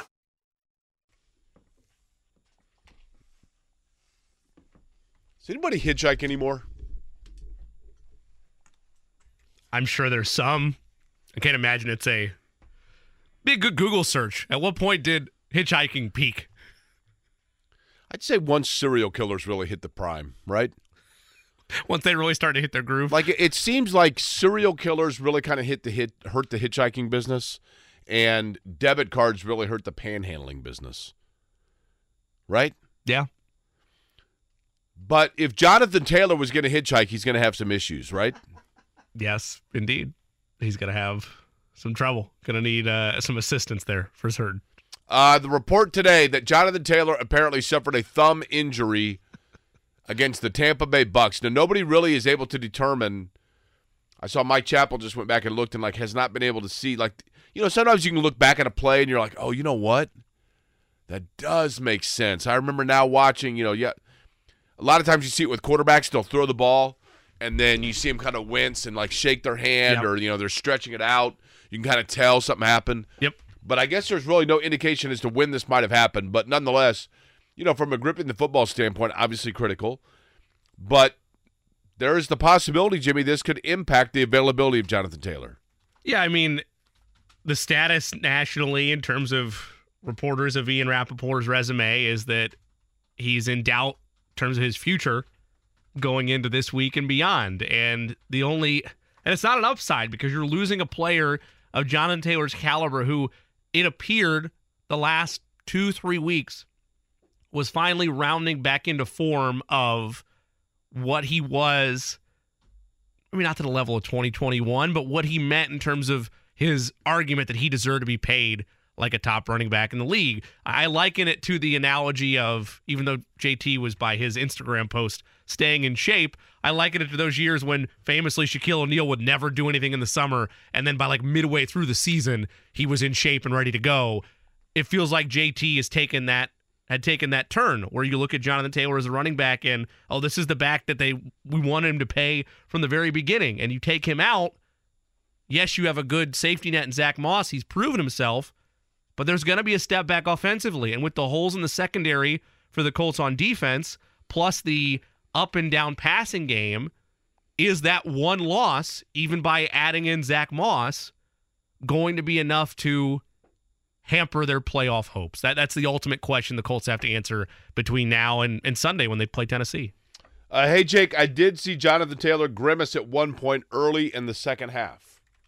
By the way, did the term grimace, is the purple blob named for the term or is the term named after the purple blob? I have to imagine that the purple blob of the McDonald's mascot is named for the term. I don't ever remember seeing him grimace though, right? Like he's he doesn't isn't he always happy because he's at McDonald's and he's hanging around. Although his two he's got two buddies that are thieves. That's probably an issue. He's got another buddy that's a bird and a third's a clown. He grimace. He has to grimace when he is with his buddies, right? Because they're always having these big. The Hamburglar's got these concoctions of theft, and he's like, "Oh, really? Again, man? Come on." I, I think that's it. Yeah. Two of I mean, like how much how happy would you be if two of your buddies exactly that, right? You got the one that's a clown, his best friend's a bird. It's all awkward, right? Yeah. Uh, it says here a grimace is an ugly, twisted expression on a person's face, expressing disgust, pain, or wry amusement. You had one of those earlier. Whenever you say you're guh when you're talking about a bad offensive game, Is that a grimace? Yeah, I'd say so. Okay. Fair enough. Monday Night Football last night was a grimace. Boy, now that you mention it, did you watch? I watched the tail end because I kept getting notifications on Twitter about the fact that it was at one point nine to three, and before that it was six to three, and I was like, and it was the third quarter, and I was like, okay, I got to see what's going on. That's It's pretty much the definition of guh, right? Yes. Yep. As I said to you yesterday, what did I say when you mentioned Monday Night Football? Who are the people going to be watching that game? Bears and Vikings fans. Yep. That's it, right? Yep. Now the Bears are interesting because so by the way, Jonathan Taylor, that's the latest, is the fact Yeah. that the injury happened with the thumb. We don't know the prognosis, but the good news for the Colts is you have Zack Moss there, and you do know that you can be productive offensively with Zack Moss in the backfield. He doesn't need to replace what Jonathan Taylor did. He just needs to be Zack Moss like he was to start the year, and the offense will be fine. There is apparently already discussion with the Bears having two of the top five picks in the draft, or theoretically are going to, uh, that they could totally move on from the Justin Fields era. Would Justin Fields get an opportunity elsewhere as a starter? Yes. I would agree with you. Yeah. But I think the conversations about that, those have been going on in my head since they made the trade with Carolina. Like that this was a hot seat season for Fields because the Bears might get impatient. That said, yeah, I think Fields should get another opportunity somewhere else. I would agree with you. I just don't know. I mean, DJ Moore's a nice player, but do they? Does it really feel like they have weapons or anybody around him at all? No. That said, Moore was part of the reason they set up a game winning field goal last night. Like he's had flashes and they've started to gel together the last five weeks, but no, they are a if I was the Bears, and this is them being super competent all of a sudden as a franchise, if you're really done with Justin Fields, I would go take a Caleb Williams or a Drake Maye. I would take Marvin Harrison Jr. and I would figure out the rest. I mean, Marvin Harrison Jr. They're going to be in the market for, right? Correct. Unless someone takes him in the top three. If it Well, ended the- today, they have one and four, I believe. I thought they had two and three. No, they have one because Carolina has only won one game. They definitively have one. I just don't know You're about right, their pick. right. I don't know about their pick. I can't remember if they're like four or if they're six. Well, if it's one, if they have one, then yeah, they take Williams, right? Yeah, I mean, yeah, you take best quarterback on your board, and then with four, if Harrison Jr. is there, I'm taking him. Yeah, I would agree. Now, I think you watch. There's going to be discussion heading into the draft. There will definitively be, and maybe it's just because we need narrative. There will be discussion heading into the NFL draft as to whether or not Drake Maye is going to surpass Caleb Williams as the top quarterback on the board. Yes, that might even happen at your favorite combine drill. You know, the combine's very important stuff. no, we, we did this yesterday. It's very important, Jimmy. Top flight stuff takes place there. All kinds of important meetings and discussions. I mean, the combine is that is the big deal. What conversation happens sooner when we get to that point? The national conversation about Maye being better than Williams or vice versa, or another quarterback stumbling into the fold, or the local conversation I want to have half jokingly of the Bears have the fourth pick, Jim Irsay having Chris Ballard make a call to move up. to get Yes, Marvin Harrison yes. Jr. Oh, you know that people are going to say that. I, it- it's amazing to me the number. Of, this is what's fascinating about professional sports. I remember. What year was LeBron's decision? 2010. Around 2008, every team in the NBA. It was like you know, um, they're actually starting to shed salary because they're they're they're creating cap space because in 2010 they're going to try to get LeBron James, but don't tell anybody. Every team was doing that. Yep. Everybody and every team thought they were smarter than everybody else. We're the ones that are shedding cap space because we're going to pursue LeBron James. We're going to put together movies and we're going to have actresses like hosting them at their house and we're going to have a parade and we're going to all the local TV stations are going to wear 23 jerseys for 3 straight days all in the sales pitch to get LeBron to come here. Galaxy And- brains all over the NBA. Totally. And then LeBron James says, "You know what? I don't want any of that hogwash. I'm going to pick four teams. You guys can come in. Each of you gets 30 minutes to present yourself, and then I'll make a decision." And he sat with his marketing team, and who, by the way, I was told by somebody who met with him, look, the group of guys he had around him were really impressive. Like they were really smart. He was very professional, and he gave everybody an equal opportunity to like, you know, w- what happens if I come play for your franchise? And it was the Knicks, the Bulls, the Cavs, the Clippers, and the Heat. I believe those are the five that he met with, right? But he took the meat out of everybody's hands because everybody thought they were going to be the one that with this big. And he's like, I don't need any of that. Just come in, tell me what you can offer for me, and what what your vision is, and I'll go from there. And he obviously chose the Miami Heat, right? They had the, that's what sold him, Pat Riley put the rings on the table, and that was it. right? Yep. But every team thought they were outsmarting everybody else. And with Marvin Harrison Jr., every team and every Colts fan thinks that that's what they're doing. Like literally every Colts fan is like, you know, what they should do. I don't know if don't tell anybody this because I don't want anybody to like get weird ideas here. But the Colts should try to drag because you know I don't know if you know this. not. Marvin Harrison Jr.'s dad played for the Colts. His name's Marvin Harrison, and he was pretty good. And like Jim Irsay loved him, and they they even had like Marvin Harrison had his own rack of Tastykakes inside the locker room, and they like came and stocked it and everything for him. And he was he was you know, and then he would leave after every game and go back to Philadelphia for two days, and nobody knew what he was doing. But he'd come back on Wednesday, and then we heard that he had a little kid there. Well, that little kid now plays for Ohio State, and he's really good. The Colts should go and get him and like everybody will love it, and Jim Irsay will love it. But like that's what they should do. Well, yeah, okay. And now everybody look, Marvin Harrison Jr. Jimmy is the best player in college football right now. Yep. He should win the why he's not the Heisman front runner. We've lost the Heisman Trophy is supposed to be for the best player in college Correct. football, right? Yes. At the end of that game against Michigan, everybody in the country knows. Okay, Ohio State's got a fighting chance here because they got the best. Re- they have the best, the most feared player. Ask Michigan fans how comfortable they were knowing that Ohio State was down a score with a minute to go and getting the ball, knowing that Marvin Harrison Jr. was on the floor. Now I realize, or on the field, I realize they got a pick, right, and and they win the game. But I'm telling you, he is the most feared player in college football. And the And whole the narrative, best. and the whole narrative about the fact that oh he's not playing on conference championship sat. All right, I don't care. Yeah, I like mean- he's shown over the entire season that he's the best player in college football. I don't need one more audition tape to win a Big Ten Literally, title for him. to, because there's so much attention paid to him. Ohio State shies away from him at times, but when they go to him, he either makes a catch or you get a, a pass interference, like every time. Yep. Right? You know they should they should get him. I don't know if you know this or not, but his dad, like he made a great catch against the Patriots. Jim Irsay would love to have him here. Yeah, no, I know. We're aware. they showed the graphic on Sports Center with Scott Van Pelt last night, and it had me thinking, kind of like where the Bengals were. at. Like they took Ja'Marr Chase at the time, and Harrison Jr. I think is a better receiver in terms of the college hype around him than Chase was, but Chase one of the best wideouts in the game right now. My question was for the Bears, if he's available at four, there's your dilemma. And I know we'll get into this plenty of time to get there in January, February, and March, but just keep this in the back pocket and think about it moving forward.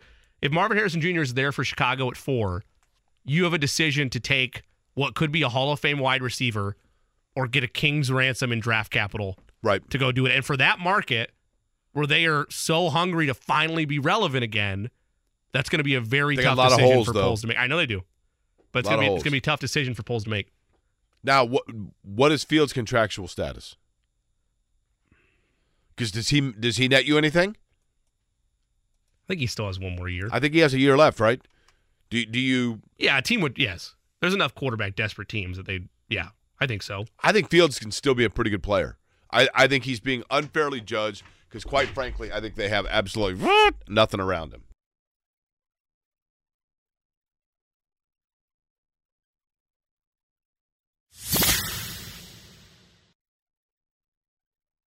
Life is full of things to manage your work, your family, your plans, and your treatment.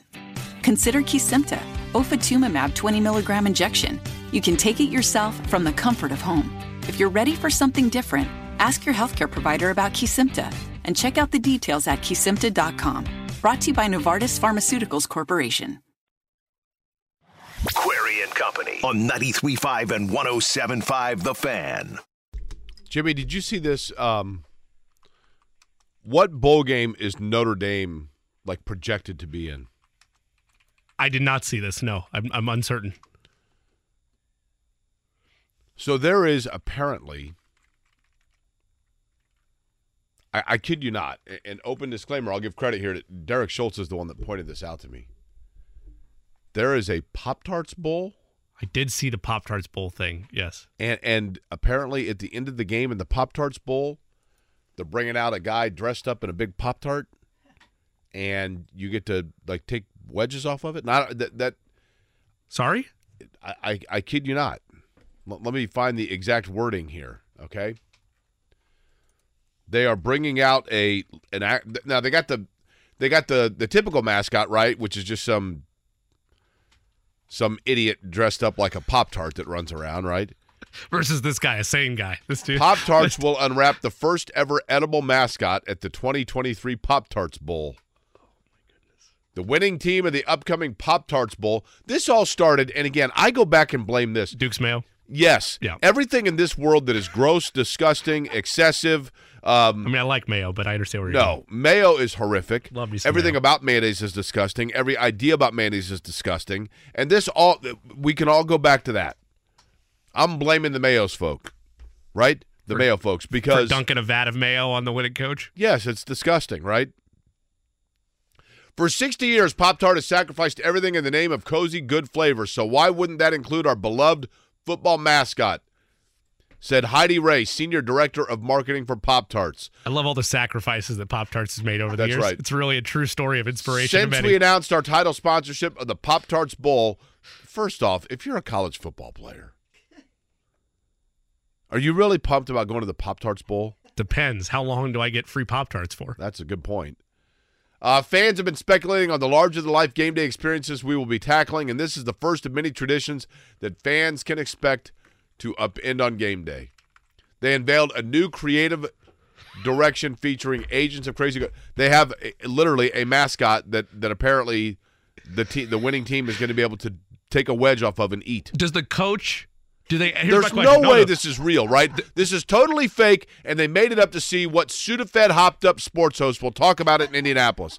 This is all that we're getting punked, right? I think it's real because A, it's happening in Orlando, and B, this is an important follow up to all of this. Does the coach of each team fill out a questionnaire before the game that asks if your team wins, what life size edible Pop Tart flavor question. do you want? Well, here's another question. Okay, I'm assuming this is a person is going to have to be inside this thing, right? yes? Do they put them through a toaster? It Sounds dangerous, doesn't it? Right? I hope he's just sitting in the toaster all game and he just pops out Yeah. I mean, come right on. at the end of the game. Have you ever toasted Pop Tarts? I have. Who who, who toasts Pop Tarts? Well, not. You asked me if I have. I have. That's not how I generally eat them. Generally, I just grab them out of the box and rip them open. What's your Cookies and favorite- cream, by the way. Okay, Carl, your favorite Pop Tart? I haven't had them since I was a kid. So Can you remember a flavor? cherry. Man, Thank you. That is the best answer. Cherry Really? is in fact the correct answer. really? Yeah. Uh, they tried too hard with some of the like, you know, cookies and cream. That's one I said. I mean, literally, like they've gone so far now that they're going to come out with here's the Pop Tart flavored Pop Tart. What? Brown cinnamon sugar is wonderful. Brown soda. That that is good. That is solid for sure. I've had the hot fudge sundae before. I'm going back to the childhood. I haven't. I don't have Pop Tarts in my house, but Here are the previous names of the Pop Tarts Bowl. I want you to name for me a bowl game, and I will, and, you, and I'll tell you whether or not it is. I mean, literally, like name a bowl game, and I'll bet it is in fact the Pop Tarts Bowl. It was the Sunshine Classic, the Blockbuster Bowl, the CarQuest Bowl. It had to be the the Micron World. PC Bowl, the Visit Florida Tangerine Bowl, the Mazda Tangerine Bowl, the Champs Sports Bowl, the Russell Athletic Bowl, the Camping World Bowl, and the Cheez It Bowl. would you rather be able to consume a Pop Tart like that, or would you rather get dunked with Frosted Flakes by Tony the Tiger in the Tony the Tiger Sun Bowl? It's also a real bowl. Uh, probably the Tony the Tiger. Okay. I mean, they're great after all. Well now, w- w- the the Cheez It Bowl, didn't they used to dump the winner in Cheez Its? I thought so. Think I still think it all started with Duke's Mayo though, being like, hey, instead of a Gatorade bath, let's dump a condiment on somebody.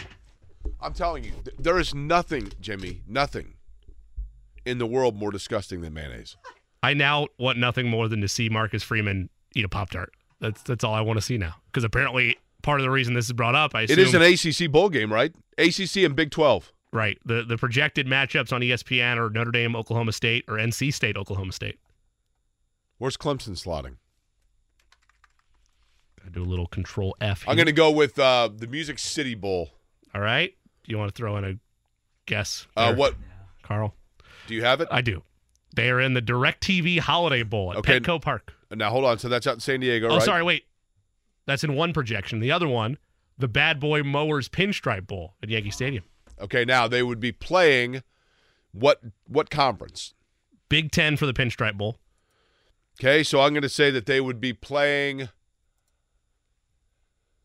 Boy, uh, not not quite Iowa. Uh, probably not Penn State. Penn State will go a little bit bigger than that.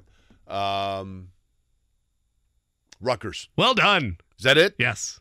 Gosh, what a disappointment. Okay, and then what's the other one? The Hol- DirecTV Holiday Bowl. Okay, and that one. Um, Big Ten versus so that's also Big Ten. well, one of the projections has a, has an ACC school. One of them has a Big Ten school. Well, but you said Clemson is scheduled in that or slated in that game, right? An ACC school and Clemson, because these are two analysts making their predictions, Okay. are both projected to play a school from the Pac-12. It's the same school in both scenarios. Okay, so the team that they are projected to play in the direct Is a Pac-12 Holiday school. Bowl is a Pac-12 school. Yep. Uh, I'm going to go with Arizona. No, Am I close? Well, you're in the right conference. I would Thank say you. worse. I would say worse than that, and uh, you're not close geographically.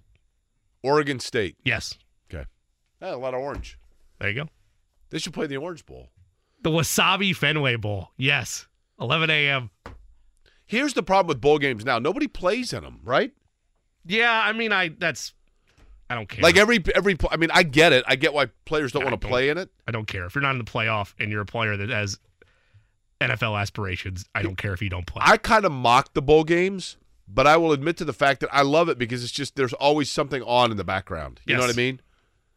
Like, Like I- I, like I would never watch on a random Saturday. I'm flipping channels and Memphis is playing Central Florida. Okay, I'm going to go back to Turner and Hooch on TNT, right? but if it's if you attach a bowl game to it, if you're playing Fenway Park at 11 a.m. and it's Boston College versus SMU, sign me up. yeah, it's like the Reese's Nutrageous Bowl and it's Exactly. Memphis and Central Florida. Yeah, sure, I'm in. exactly. Sign me up, right? But then, and, and half the time though, there's nobody in the crowd. You feel bad because there's like you can always tell which fans like Indiana. Indiana gets rel- they're like Indiana, congratulations, you are actually going to the Sam's Septi Cleaner Bowl. Okay, great. And there's like twenty thousand people there because they're like, this is awesome. Why? Because I live in Indiana and I've never actually been to Mobile before. Okay, great. The Cheez It Citrus Bowl. Does that mean that you're also getting some orange juice with the Cheez Its? Or That's a good question. It's vitamin C induced crackers. Is it really the Cheez It Citrus Bowl? it is the Cheez It Citrus Bowl in Orlando? Do they Ten still have SEC, by Do the way. all of the major bowl games still have the same sponsors? Is it still the Tostitos Fiesta Bowl, or has it not been that for like five years?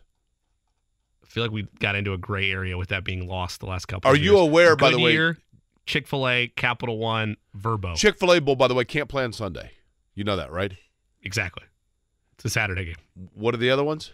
Of the New Year's six, Okay, Goodyear Cotton Bowl, Chick-fil-A Peach Bowl, Capital One Orange Bowl, Vrbo Fiesta Bowl. With the Goodyear Cotton Bowl. Correct. Okay. Tostitos, by the way, when there was a Tostitos Fiesta Bowl and they had the logo at midfield, do you know the subliminal message inside the Tostitos logo? No, but I know you'll tell me, and I want to know. Do you know, Carl? No idea. The subliminal logo inside the toast, the subliminal message inside the Tostitos logo. Are you pulling up the Tostitos logo for me, Jim? Just the bag logo, or what was on the field? Same thing. All right. Okay, just pull up Tostitos, right? Let me see the the image that you're pulling up. Those of you in the car do not participate in this oh, at the it. moment. If this is it, I have it. If this is what it is, I you know it. what it is, right? Yes. You want me to chair? Yeah, go ahead. Where the eye is. Oh man, I saw. Okay, wow, that was cool. I just saw it in real time. So all I thought was that it was a chip hovering over a bowl of salsa, but now I see when you go T O S and then the first T, there's a chip being held in the hand of the first T. The eye is a salsa bowl, and the other T, the other hand of the chip, and they're dipping it in salsa. Correct. It's Wow. two people enjoying chips and salsa together. That's awesome. See, see the things you learn on this show. Educate and entertain. Right. The things that you learn on this program. That's what I try to do. I'm trying to eliminate to you and introduce you to different things. But that was on the field. I wondered how many people never even noticed it. I doubt I did. Based on my reaction there, it's the first time I've ever noticed. So that. Notre Dame was projected for which bowl game? For one of them, they were projected for the Pop Tarts Bowl, Okay. which I kind of want to see now. That's just okay. Uh, and Do the- you eat the sides of the Pop Tart? I break off the little the, the non the non frosted part first, eat that, and then it's nothing but the, the frosted yes. yeah, pastry. Yeah, yeah, You say it. you save the good stuff. It's like last. eating the crust Yes, first, right? correct. Yes, Yes. okay. Uh, the I'm gonna butcher this one. I was so good at the other companies. The ReliaQuest Bowl, Okay. ReliaQuest Bowl. I believe that'd be ReliaQuest, yes. All right. Uh, there. Oh man, this is look. Hold on. Are you sitting down? You're Uh-huh. sitting down. I know you're sitting down. Are you sitting down, audience? Raymond James Stadium, Tampa, Florida. Projected matchup: Notre Dame versus LSU.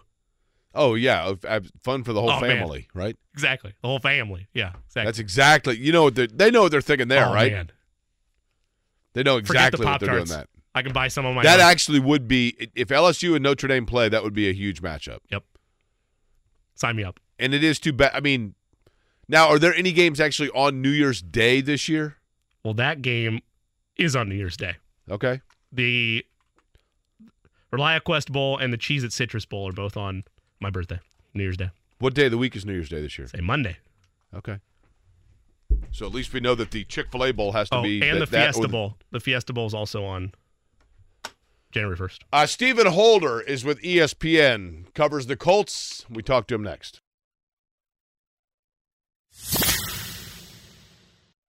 Life is full of things to manage your work, your family, your plans, and your treatment. Consider Kesimpta, ofatumumab 20 milligram injection. You can take it yourself from the comfort of home.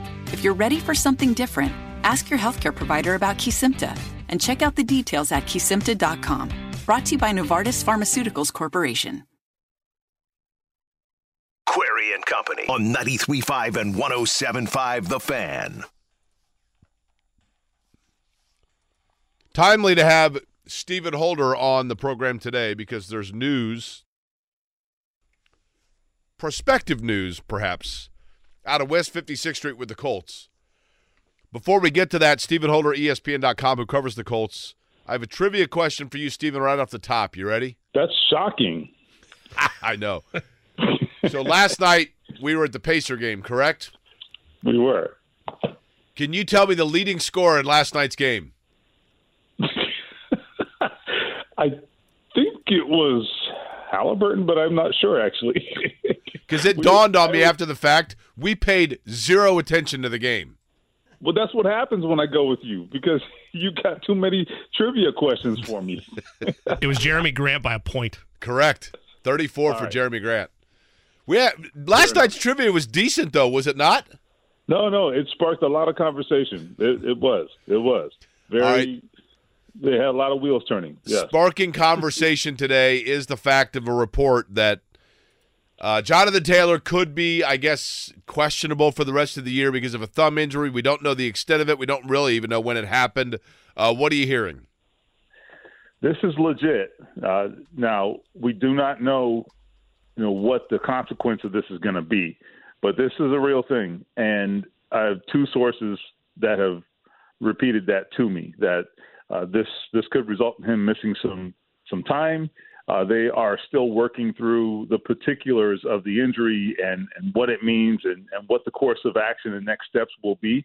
So that's where they're at right now. I mean, I suspect they know more than they're telling me, and and that's fine. But but the fact that they are, oh, let me rephrase that.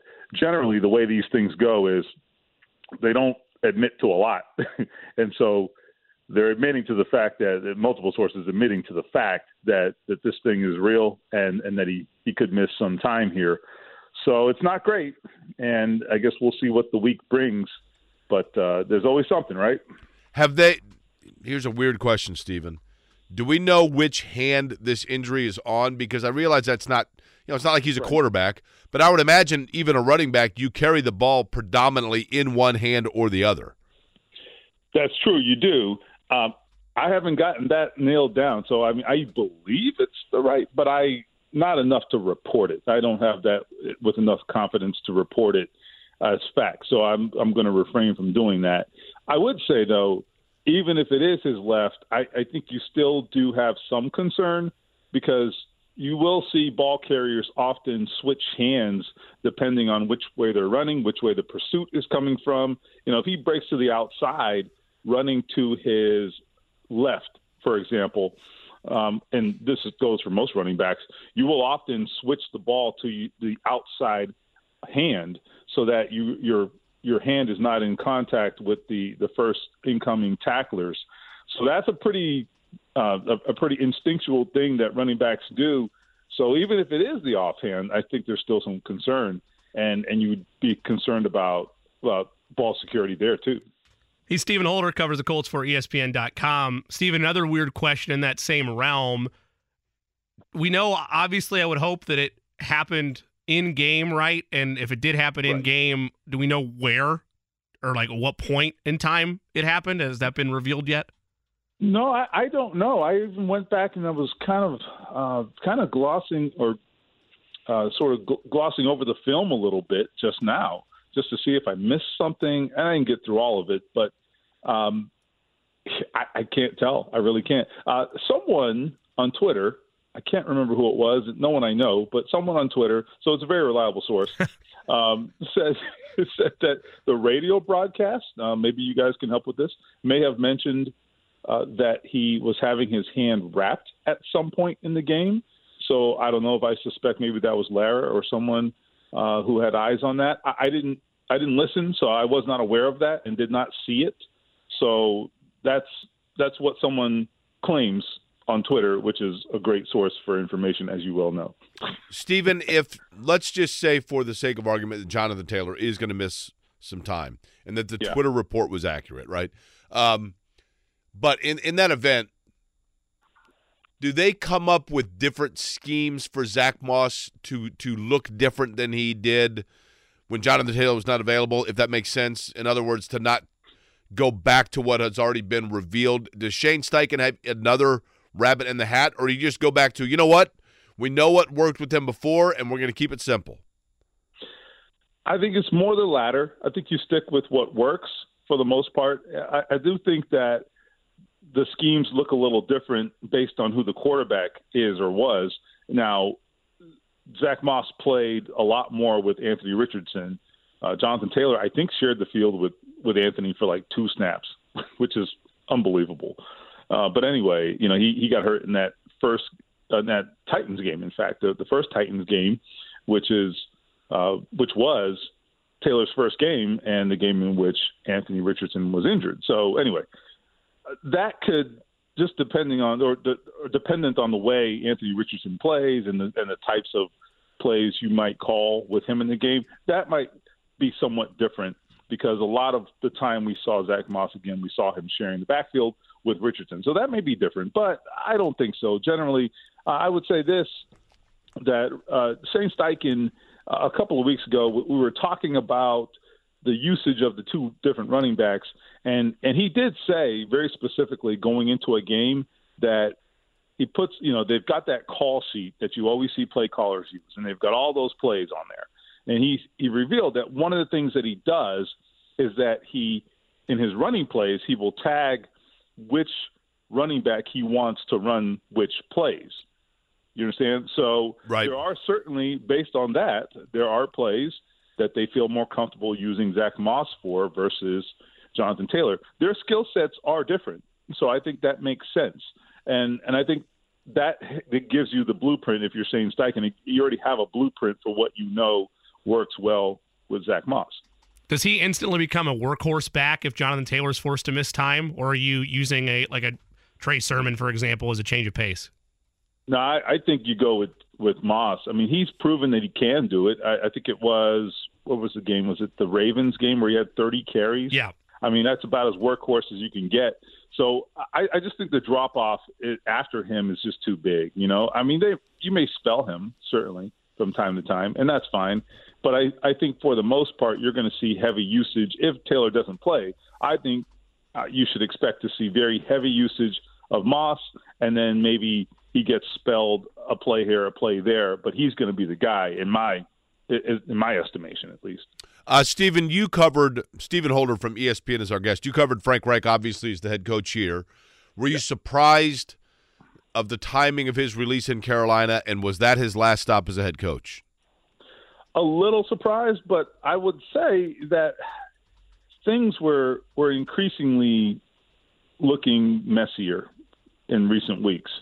You know, and I remember a few weeks ago, you might recall seeing reports about uh, Frank Reich handing over the play calling to Thomas Brown, their offense coordinator. And then a, a couple weeks later, when nothing really changed, uh, Frank Reich took over the play calling again. He he usurped that uh, from Brown. That was a very strange series of events.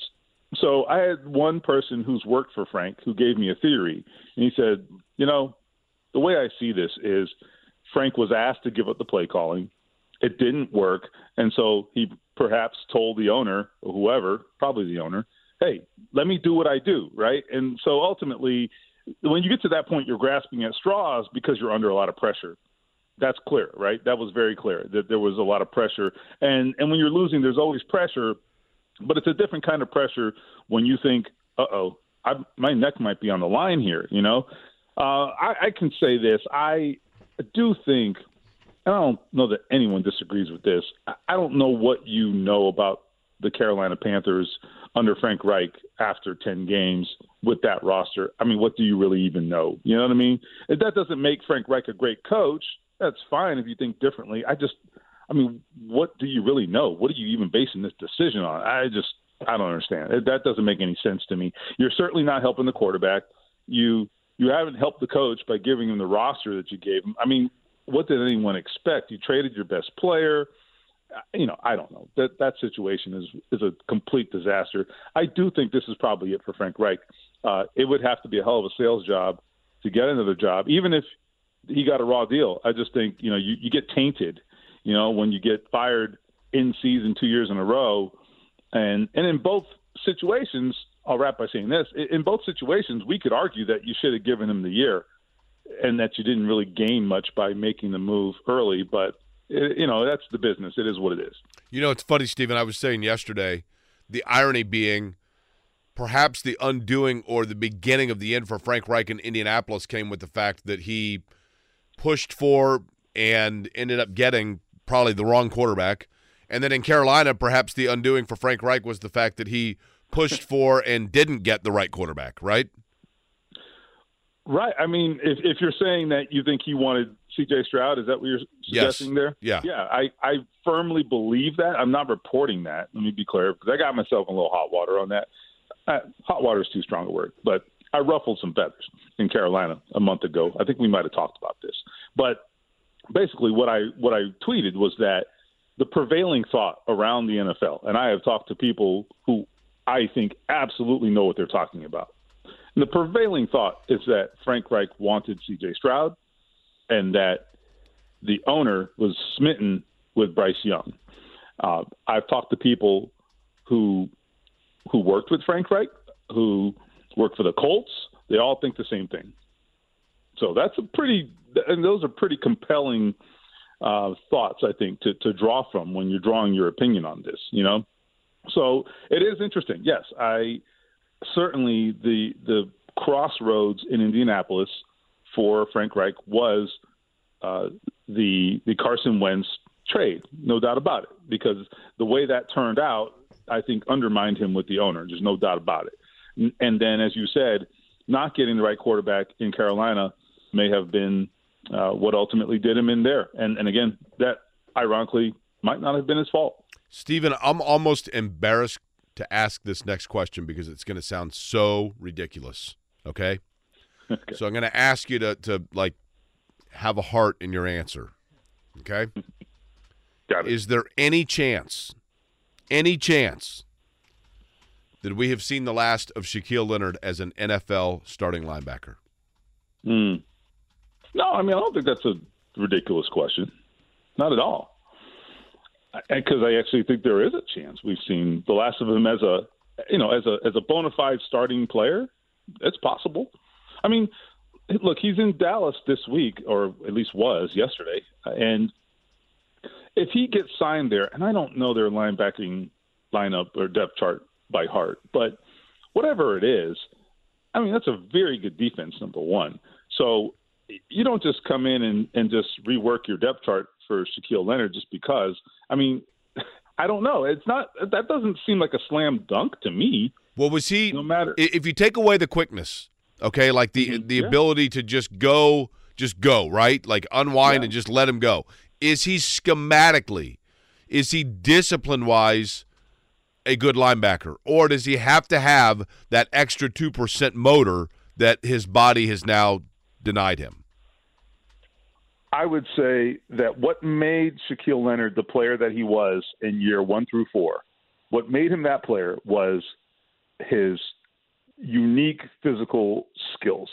That and his his instincts, which are elite. He definitely has good instincts. Now the instincts are great, and, and that, that can carry you through even when your body doesn't give you what you want. The problem is you've got to translate the instincts into action.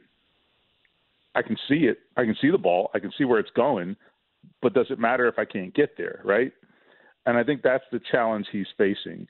Um, when you have that combination, that rare combination of instincts and just elite explosiveness, which Shaquille had, unquestionably, um, that is where you get into that rare air where he was a candidate for like defensive player of the year. You know, so I, I just I don't know, man. When when you take that away, I just think it's too much part of his game to, you know, for him to really ever be the same. I mean, if unless he recaptures it, if he does, great. The Colts clearly didn't think that was going to happen, and and they have more information on this than anybody. So as much as I hate saying these things, I take no pleasure in saying this. I, in fact, I've hated covering this story because I think we were so fortunate to watch this guy at the pinnacle of his position. I mean, what a story! South Carolina State. He he gets drafted, and most people have never heard of this guy. And by week two, we're like, okay, all right, yep, yep, this guy's rookie of the year. I mean, it's crazy, you know. So it, it, it really, I take no joy in it, but uh, this game is unforgivable. ESPN Unforgiving, unforgiving. Excuse me. ESPN Stephen Holder, nice enough to join us. Stephen, speaking of areas where there's murky waters for certain, we know that if Jonathan Taylor's forced to miss time, it'll be Zack Moss there, and there's stability, as you mentioned earlier in our conversation. When you look at this offense, they're averaging 21 points a game over the last three. They're all three wins. No one's going to really complain about that. When you dive deeper, one touchdown, two picks last three games for Gardner Minshew. If the running game takes a step back or even is a little lesser than it is with Jonathan Taylor with Zach Moss out there, is there enough out of Minshew to think that it's not going to hurt their playoff chances if JT's forced to miss some extended time? Not just Moss being out there, but what you would then continue to ask of Gardner Minshew. Yeah, I think the more you have to ask of Minshew, the the more you know your playoff chances become imperiled.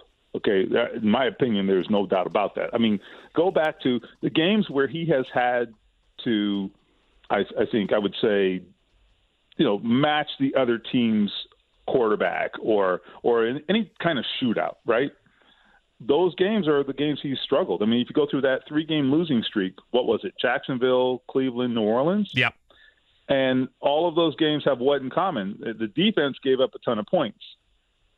and what happened offensively? The Colts tried to, to keep up, and in, in some respects they did, like in terms of just total yards, and, and to some to some extent they, they were able to actually, you know, be on the same level. The the problem is the turnovers are what killed Minshew in those games, and because when you again when you ask him to do more, now you're asking him to press a little more, and that's when he gets outside of himself, and then you have problems.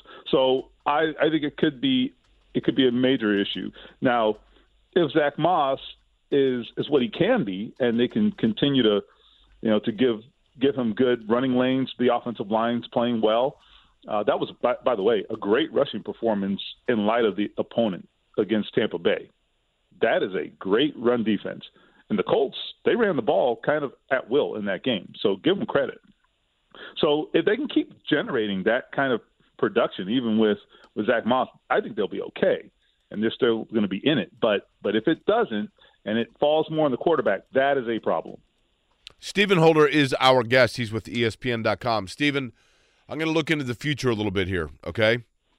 I think it's great what the Colts are doing. I know people are excited that they are right now in the playoff mix, and I think they're going to stay there based on the fact that, you know, they're playing pretty well. They've beaten literally probably three of the weakest teams in the league to get there, but you got to win the games on your mm-hmm. schedule, and they've done that. That changes a little bit the complexion of their schedule for next year if they continue to move along and have success. Can success and the enjoyment of it this year actually have detrimental impact next year by throwing Anthony Richardson into a more difficult scenario and a schedule that could bring them back down a little bit?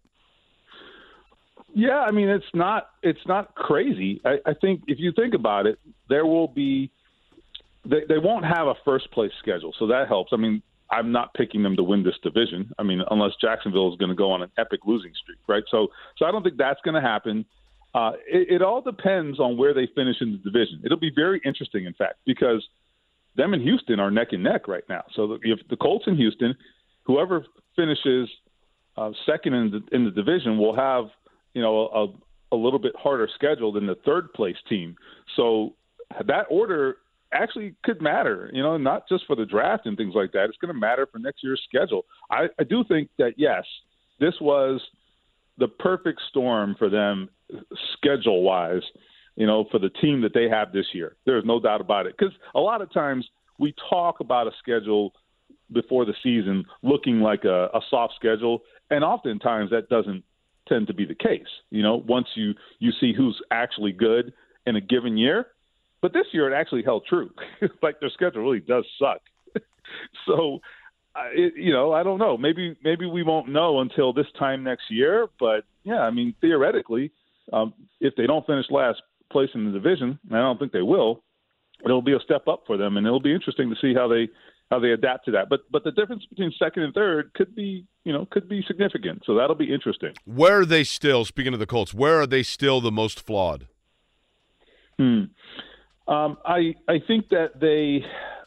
I mean, honestly, we can start at quarterback. I, I just I hate like dumping on Gardner Minshew. I don't want to do that, but I I just think that while he has made some plays when asked to do it, like the the New England game, like the end of the game, I mean, he did not have a good day. At the end of the game, he made a couple throws, got a couple clutch first downs, they closed it out. But they have been able to protect him during this three game streak. They they really have. And you know, when you can't do that, that's when they get in trouble. And we've already seen evidence of that. So that's an issue. Um, but corner is still not a great situation. But, you know, to their credit, they've pulled it off in recent weeks.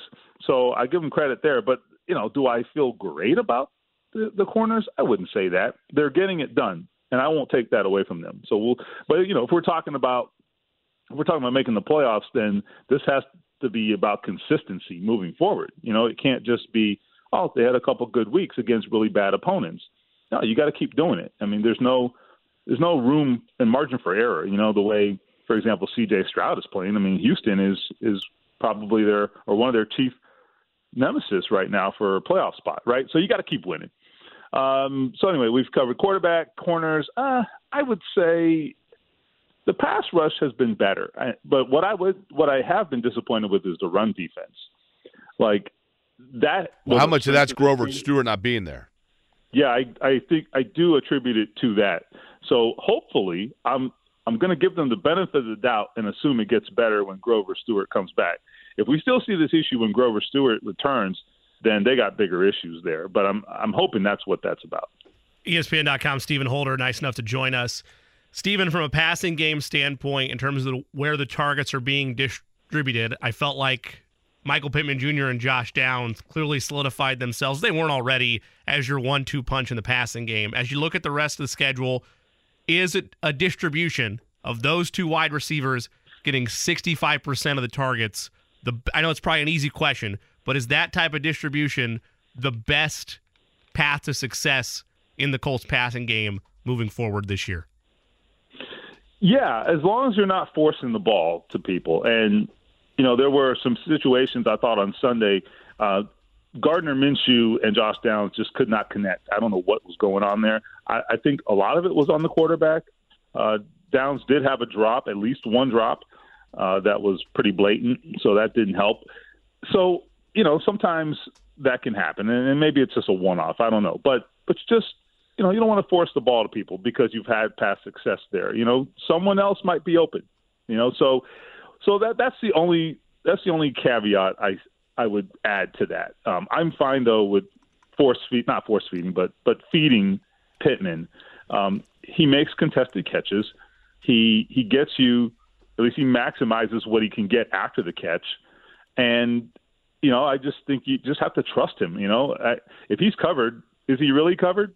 You know what I mean? So I just think that Michael Pittman, by the way, you know, for all the is he a number one? Is he a number two? I tweeted about this the other day, so you probably saw my tweet if, for some of you. But he's on pace for over 1,200 yards. I mean, like, I don't know what you can label him whatever you want to label him, but the guy shows up every week and plays like a dog and D A W G, I guess. And I don't know what there is to complain about. Resign him, give him his money, and just keep it moving. Uh, Stephen, other than the Jonathan Taylor story, tell me what else you're working on at ESPN.com. So uh, one thing that that I have been pleasantly surprised, or well, I guess I've I've, I've enjoyed watching this year is the growth of Reggie Wayne as a coach. And I was so I was down in the field the other day before the game. Chuck Pagano and his wife were down there. They've known Reggie forever, you know, just going back to the Miami days. And Tina Pagano was was watching Reggie on the field with the team warming up, and she says, you know, it's just so weird seeing Reggie like doing this. You know, they apparently she told me they talked for they talked to him for years about like, hey man, you should be a coach, and he just was like, nah, I'm not ready, I'm not ready.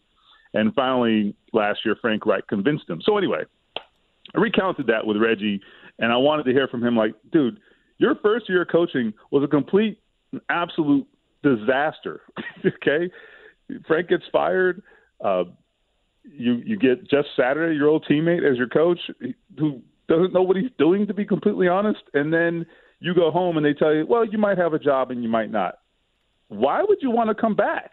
And he just, you know, he said I had a lot of unfinished business. So anyway, um, that's that's the story we've got planned for later this week. I, I it's just been a joy. You know, I I think to watch the maturity and the maturation and, and the growth of Reggie as a coach um, has been really cool. Stephen, appreciate the time as always. Fun last night, and appreciate the conversation today. All right, you got it. All right, Stephen Holder of ESPN.com. Interesting stuff, too, because Reggie Wayne, when you think about the fact that here he is, you know, he's right. I mean, his first year of coaching was not easy, and then his first year kind of in coaching as a player, if that makes sense, was the year of just so much upheaval, even though obviously they had a great year.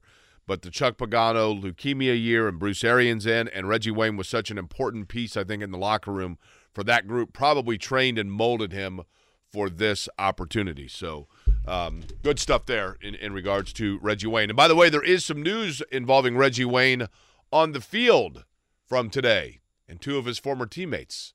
I'll tell you about that next. Life is full of things to manage your work, your family, your plans, and your treatment. Consider Kesimpta, ofatumumab 20 milligram injection.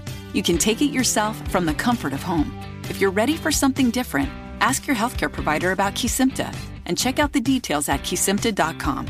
Brought to you by Novartis Pharmaceuticals Corporation. This is Query and Company on 93.5 and 107.5 The Fan.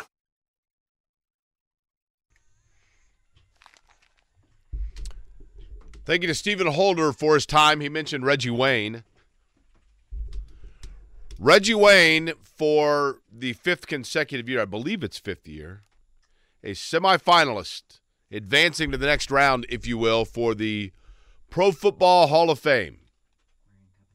But he is joined by, would it be three former teammates? I'm trying to think of the timeline for one of them. But in his first year of eligibility, Dwight Freeney joins Reggie Wayne. Robert Mathis is again advancing through at this level in terms of um, being a semifinalist. It is funny to think that that Freeney, because you think that Mathis would have retired before Freeney, but Freeney, keep in mind, like kind of kept coming back and playing for teams. Uh, so those three, along with Andre Johnson, and I'm trying to think, was Andre Johnson the teammate of Reggie Wayne, was it the year it. after? No, that was the that 2015 season was the year that Reggie Wayne was briefly with New England, very briefly as a like practice squad member, right? So they were not their their paths did not cross. Reggie Wayne had said afterwards that for Bill Belichick, he's like, you know what, like he expected everybody the same level. You know, most places, like I think veterans, kind of ease more into camp, and it was like drill camp right away. And he's like, yeah, I think I'm probably good. Of those three, which is the one that you think gets in first?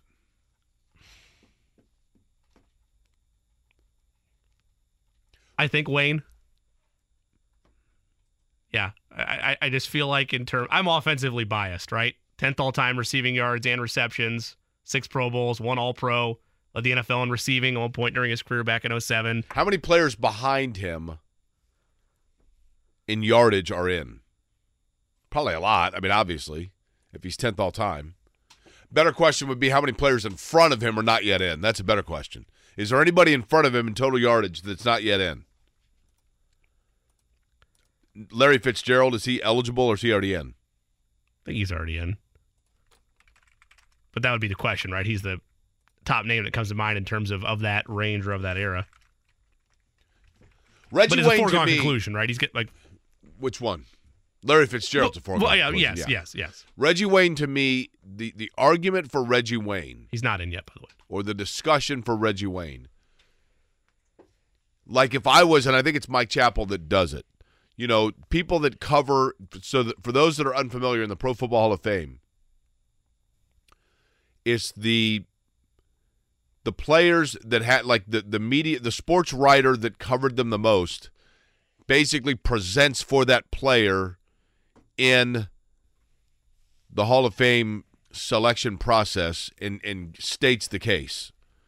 The famous moment being Mike Chappell when it was time to do his presentation for Peyton Manning said, It's Peyton freaking Manning. Mic drop. And that was it. Pretty much tells you everything you need to know. But if you were to present the case for Reggie Wayne, if it were me, I would present two things that he did. Number one, he was a dynamic stretch receiver who then was masterfully able to reinvent himself as a possession receiver.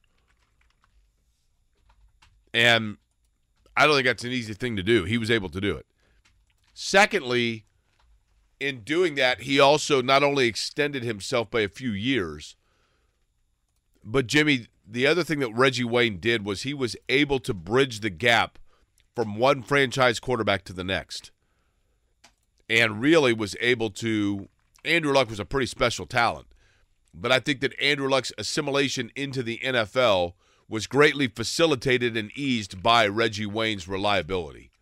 So those are two things that are really big for him, right? Um, I have the factoid for you, by the way. okay. There are 10, sorry, nine players ahead of him in receiving yards all time. Okay. That's including tight ends and wide receivers. Only one is not already in. Okay. Now hold on. Sorry, two aren't in because we said Fitzgerald. But of the of the top ten, Reggie Wayne included, he's not in yet, right? Larry Fitzgerald isn't in, and then one other player is not in. Is the other player? Let me before you give it to me. Is the other player eligible? Has he been out more? What is it? Five Yes, years? Yes, he is eligible. Okay. Torry Holt. No, he is 17th all time. Is Torry Holt in? My guess is yes. I Isaac Bruce is in. I would think Torry Holt's in. I I mean, Bruce played longer and waited. Torry Holt. Uh, no, Torry Holt's only in College Football Hall of Fame. He's not in the Pro Football Hall Okay, of Fame. Torry Holt may not be. Well, he's eligible at this point. Yeah, Um. Okay. Let me get. Give me one more guess. AFC or NFC? NFC. And you said it's. I always forget. It's five years, right? I think it's five. It's definitely not like seven or ten or something weird like that. It's So this guy's right up yeah, against. yeah. yeah. I mean, well, getting he's he's recent, right? He's a recent within Tony the last Gonzalez. decade. No, Tony's in. He got in last year, at. Okay, two years ago. Who is it? Steve Smith Senior. Okay. Yeah. So he'll. He is uh, eighth, just He probably isn't eligible yet, right? His years are 01 to 16. And I Tony mean- Gonzalez is 01 to or 97 to 13, Reggie Wayne 01 to 14. So I don't know how that works. No, he is because Andre Johnson is 03 to 16. So he, Here's the challenge for Reggie Wayne. The challenge for Reggie Wayne is the same for Torry Holt. Yeah. And that is that for the better part of their career, they were not seen as the best receiver on their team. Yeah. Now, where Reggie Wayne offsets that is that Reggie Wayne, once Marvin Harrison was gone, Became that, yeah. clearly became Mhm. that and did so by kind of reinventing the way and the routes that he was running to get him the football. And I think that's a huge feather in his cap.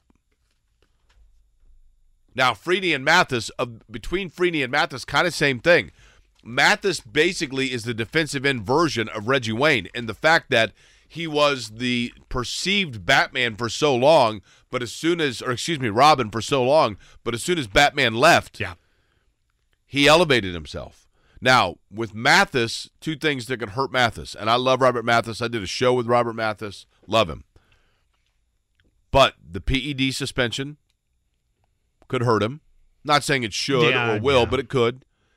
And some of the reports of his off field after playing, just lifestyle in general, I could see people being skeptical of. But in terms of Nothing illegal, by the way. Right. In terms of that whole thing of having an ambassador as a player, and I say this because I appreciate him and respect him as well as anybody in this market and beyond. That's where it becomes so important to have somebody like Mike Chappell that is making that Correct. presentation. I mean, I, I greatly enjoyed, and he shared that many times on these airwaves, Mike Chappell's stories of the process of Edgerrin James to the Hall of Fame. Like, I, I'd, I want nobody, if I was looking for a Hall of Fame presenter or a Hall of Fame fighter for my right to get there, than Mike Chappell. Yeah, and I mean, and you know, basically, statistically speaking, he's just you know he has to lay out and present the arguments. You know, there are certain players that aren't Hall of Famers, but you have to have been in the trenches or covering them to realize their value to the teams they played for. Yeah. You know, Ray Donaldson's one of those. Ray Donaldson was a really good player that I think people here forget how good he was, and you have to really be there. You have to really be there and up front and witnessing it to truly know, like that he was a good player here. Because you know who, who knows of those things, who pays attention to a guy like that in that era of Colts football. But nonetheless, um, I get the feeling if I had to wager, I get the feeling that of those three, the one that will get in first, common sense would say Wayne because he's kind of waited his turn. But I think it might be Freeney. Because Freeney just has like a an eye pop about him. Great players, Jimmy, like some great players part of their greatness is the aura, whether fact or fiction, the aura that they were like the first of or the inventor of a particular style or play. And the spin move from Freeney was so unique and so his that I could see that kind of lifting him, if you will, into the Hall of Fame. To build off of that, the reason I would feel that same way, whether when he one day gets there, you're looking at his shrine or his exhibit at Canton, or if you're just have some time to kill today and you do a YouTube search for Dwight Freeney highlights, you you could get lost 20, 30 minutes yeah. just watching highlight Yeah, clips, just being sure. mesmerized and locked in. Now, have you been to the Pro Football Hall of Fame? I've not. No, Canton? I want to, but I've I think not. it's a little underwhelming, truthfully. I've never been to the Baseball Hall of Fame. I think it'd be fabulous. I've been by the Basketball Hall of Fame. I mean, the Pro Football Hall of Fame is really cool for sure. The Shrine Room is obviously the real draw. The rest of it kind of felt like a 70s museum, to be honest with you. Um, you mean that the uh, busts don't whisper to one another? That's not. I mean, it feels like they do when you're in there. I'm not kidding you. Like it's this dark room and the spot. It's it's pretty cool. But one of the most popular misconceptions, one of the biggest misunderstandings, one of the most common errors and speculated topics, one of the biggest hot button issues, like if Dwight Freeney were to go in, not applicable to Robert Mathis, not applicable to Reggie Wayne, I don't think. But there is a question that will rise and rise heavily if Dwight Freeney, for example, is elected into the Pro Football Hall of Fame that's a question that people need to calm down because they don't even need to ask it. Because it's not a question that even exists. Sounds confusing, but I'll explain what I'm talking about on the other side. Life is full of things to manage your work, your family, your plans, and your treatment. Consider Kesimpta, ofatumumab 20 milligram injection. You can take it yourself from the comfort of home. If you're ready for something different, ask your healthcare provider about Kesimpta and check out the details at kesimpta.com. Brought to you by Novartis Pharmaceuticals Corporation.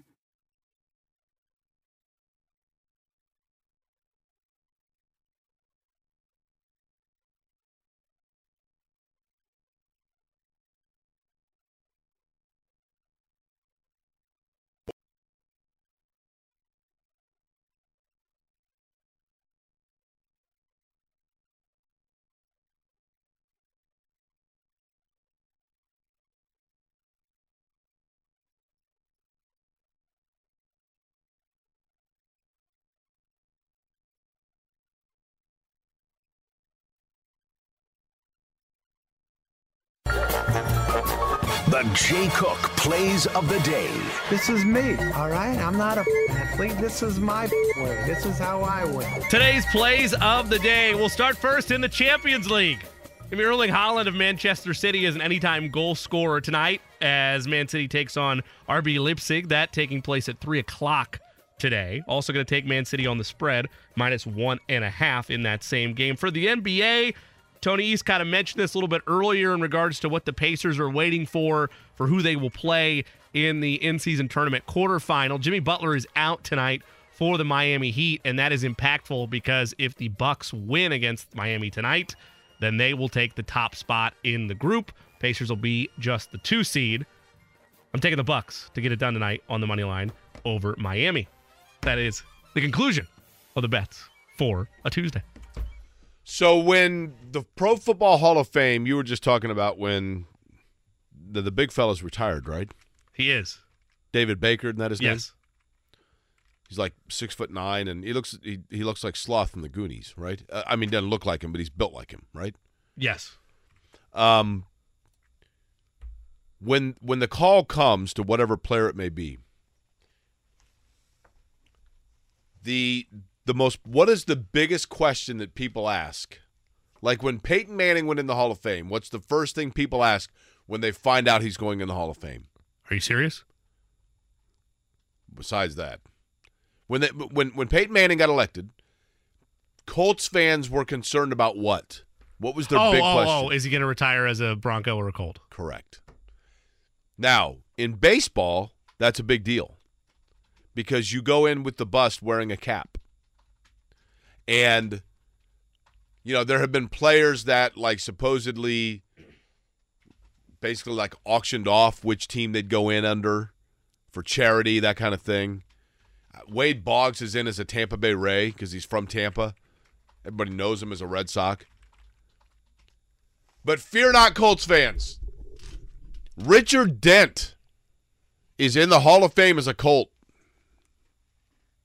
You go into the Pro Football Hall of Fame and you walk in and it says navigate inductees based upon you know by position, by probably college, whatever, by franchise.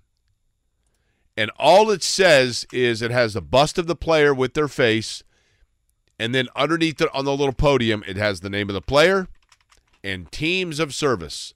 And they are equally listed chronologically. So it doesn't favor one or the other. So Dwight Freeney. Now, can you pull up for me Dwight Freeney's career locations? It will say Dwight Freeney, defensive end.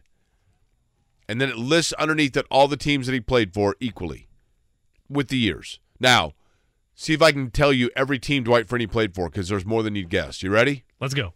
Indianapolis Colts. Well done. Atlanta Falcons. Yes. Arizona Cardinals. Yes. Detroit Lions. Yes. Seattle Seahawks. Yes. Am I missing one? You're missing one. NFC or AFC? AFC. How obvious is it? It's the first team that he was with after the Colts. Oh, the Chargers. Yes. Yeah. So all those will be listed. It is funny to see Richard Dent listed as an Indianapolis Colt. You're like, really? I forgot he was here for one year. Literally one year he was here. But that that counts, right? Yeah, but that that is a it's still a contentious fight amongst fans, even if it is listed. I mean, it's very important to them, right? And I get it. I totally understand it. Yep. But you know, for Peyton Manning, it simply says Indianapolis Colts, Denver Broncos. Well, the debate is still on, even with Peyton outside the Hall of Fame credentials, right? For the fact that like Denver is everything to his family as it I, stands I right think now, right? Jimmy. Like, I've said this before, but I think what really hurts people, understandably, is that Peyton Manning played, you know, eighty percent of his career here, and Peyton Manning's a guy that loyalty is very important, and watch the Manning cast. You see him occasionally at Nuggets games.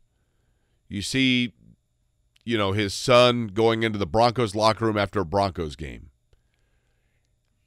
And the way it's supposed to be for people in this town, the way it should be, the way the story should have been written, should have been that the Manning cast was taking place from a basement on Pennsylvania in Williams Creek. That Marshall Manning is getting ready to become the most highly coveted high school football player at Park Tudor that the Peyton Manning Children's Hospital has a gala tomorrow where Peyton Manning is just going to make a spontaneous drop in because he was on his way back from Chick fil A anyway. Like, those are the things that to people here, you know, you see him out and about and around town. And I think that for people here, so many players that have played in Indianapolis still keep a home here, partially because of cost of living but partially because there's something to be said for just like, yeah, you're kind of still a big fit. Like, you know, a Scott Pollard or a Rick DeMoling or a Ryan Diem or a Marlin Jackson. In a lot of markets, those guys, because, they, you know, Joe Stasiak, I mean, they didn't play a long time in the market itself. So in a lot of places, they would have become, I mean, not forgotten by any stretch but I don't know that they would still carry cachet, but they do here because we love our players, we love the teams, and we're a smaller market. And we love and embrace and love back people that come here and adopt us. And Peyton Manning, from the time that he was drafted by the Colts, I mean, there was no doubt about the fact Peyton Manning's like, I'm the face of the Colts. Like I, that, this is my team. This is where I want to be. And I think Jimmy, it truly hurt him when he left here. I think he understood it. I think he grasped why but I, it I think it truly hurt him for all of the reasons I just said. And the fact that two things with that, and I don't want to fully reopen all of this to close a Tuesday, but one, the success that he had in Denver that followed, and oh, two, oh yeah, yeah, for sure. and two, the part of the, and I know it's a can of worms, I apologize. The part of the Andrew Luck conversation that never gets brought up is that I don't think it turned out to be worth it. No, that's true. Like if you look at what was given up, It was still in hindsight. It was still it still had to be done. correct, yeah. But you are correct. With, with the with the gift of hindsight, like was how much of it was worth it? Oh, for with what for you sure. got. no question. Uh, John, to flush out the program for us. Hi, John. How are you? Hey, pretty good, guys. Hey, real quick, um, I know it's probably not ever going to happen, but do you think IU will reach out to Pat Fitzgerald? I mean, I know he got fired for the whole harassment type of thing, but everybody deserves second chances in life. I mean, heck, I mean, Mike uh, Leach got a second chance with Washington State after he pulled that little stunt set in Texas Tech. But I just didn't know if do you think IU would reach out to Pat Fitzgerald, or is he way too expensive for IU?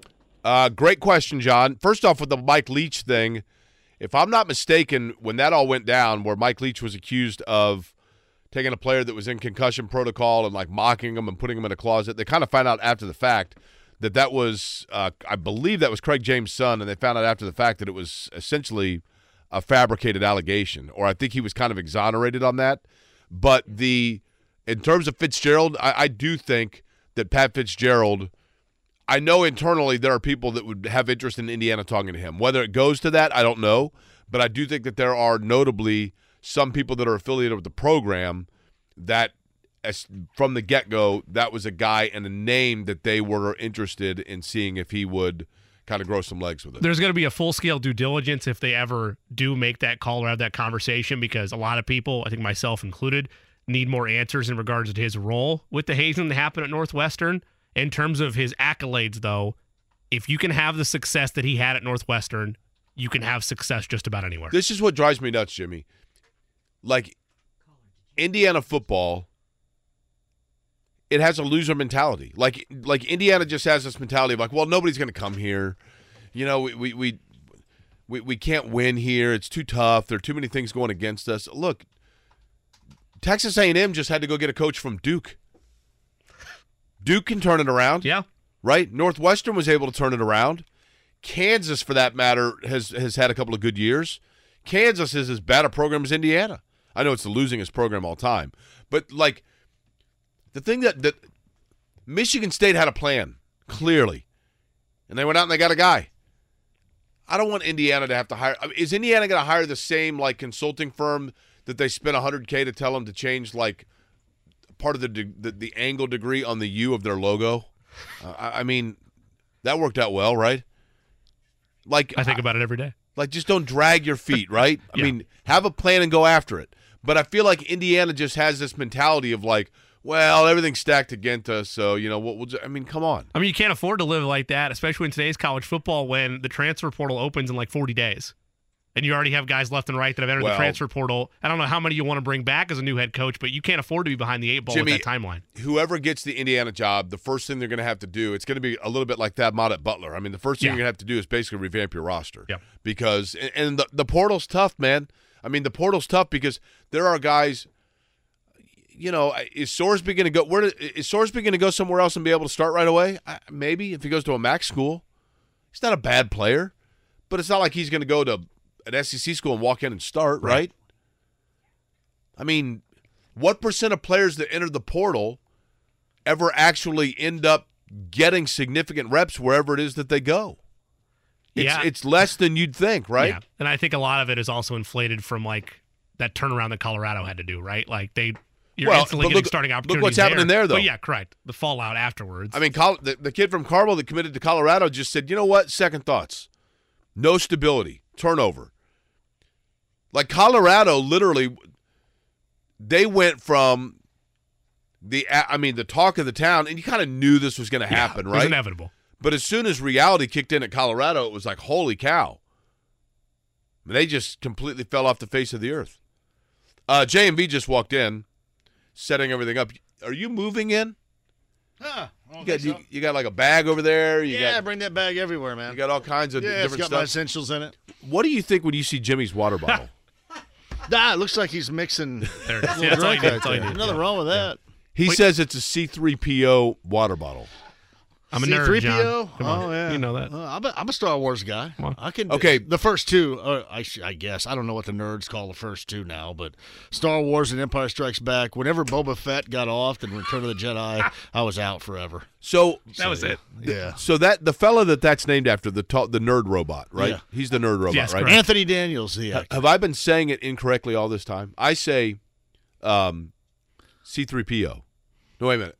Yeah, you said it like that. You, C3PO. you dragged the PO right there. Correct. So, yeah, But it's C3PO. Is that mm-hmm. right? Yeah, I think that's Like which which most gets, commonly which said. gets which It's not like R two D two. which of the four Yeah, gets the enunciation? Is it C3PO?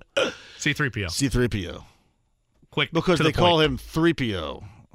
It'd Really? be like yeah, so it's almost very it's very similar to sports when everybody gets some half ass nickname.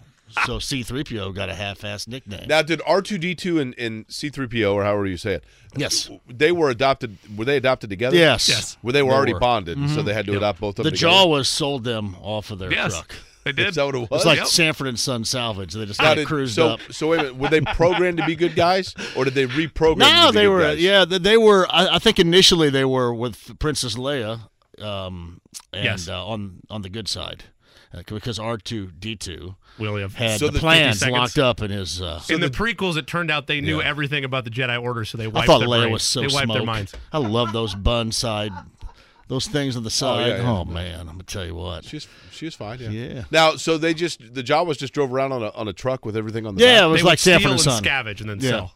was like Okay. Lamont ro- rolling around. But the Jawas weren't bad guys, right? Eh, it depends no, who you ask. well, they were. They They, were were like, yeah, they were like Craigslist of. yeah. of They the- They stole stuff and sold it. So Oh, they stole. Sometimes yeah. back to so you, you probably. What's no, that? Sometimes back to you, they'd steal your belt and be like, "Hey, here's a belt." That's kind of cool. I kind of like the Jawas. I didn't really like him before, right? Uh, John, what do you got coming up other than Uh, we got Star the uh. PFF guy. We've got Kravitz. I've got Rakestraw, and uh, we've got the Jonathan Taylor stuff. And got the Pacers. What a joke last night. That was Did you bad, go? wasn't it? Yeah, Oh, d- hey, how about showing up and a little bit of effort? Nothing. I mean, just Zero. you know, they- they I'm gonna couldn't hit any rip them a new one here in a guard minute, anybody. too, yeah. Um, Kravitz has interesting thoughts about the IU football search, by the way. So you got to get into that with him. Yeah, well, here's what I should. Here's what I would do right now. I'd worry more about NIL than worry about how much you're going to pay your coach. Dime Agreed. a dozen right now. Dime a dozen. Yep. All right, John's up next. Thanks for listening, everybody. We'll be back with you tomorrow at noon for Query and Company here on the Fan.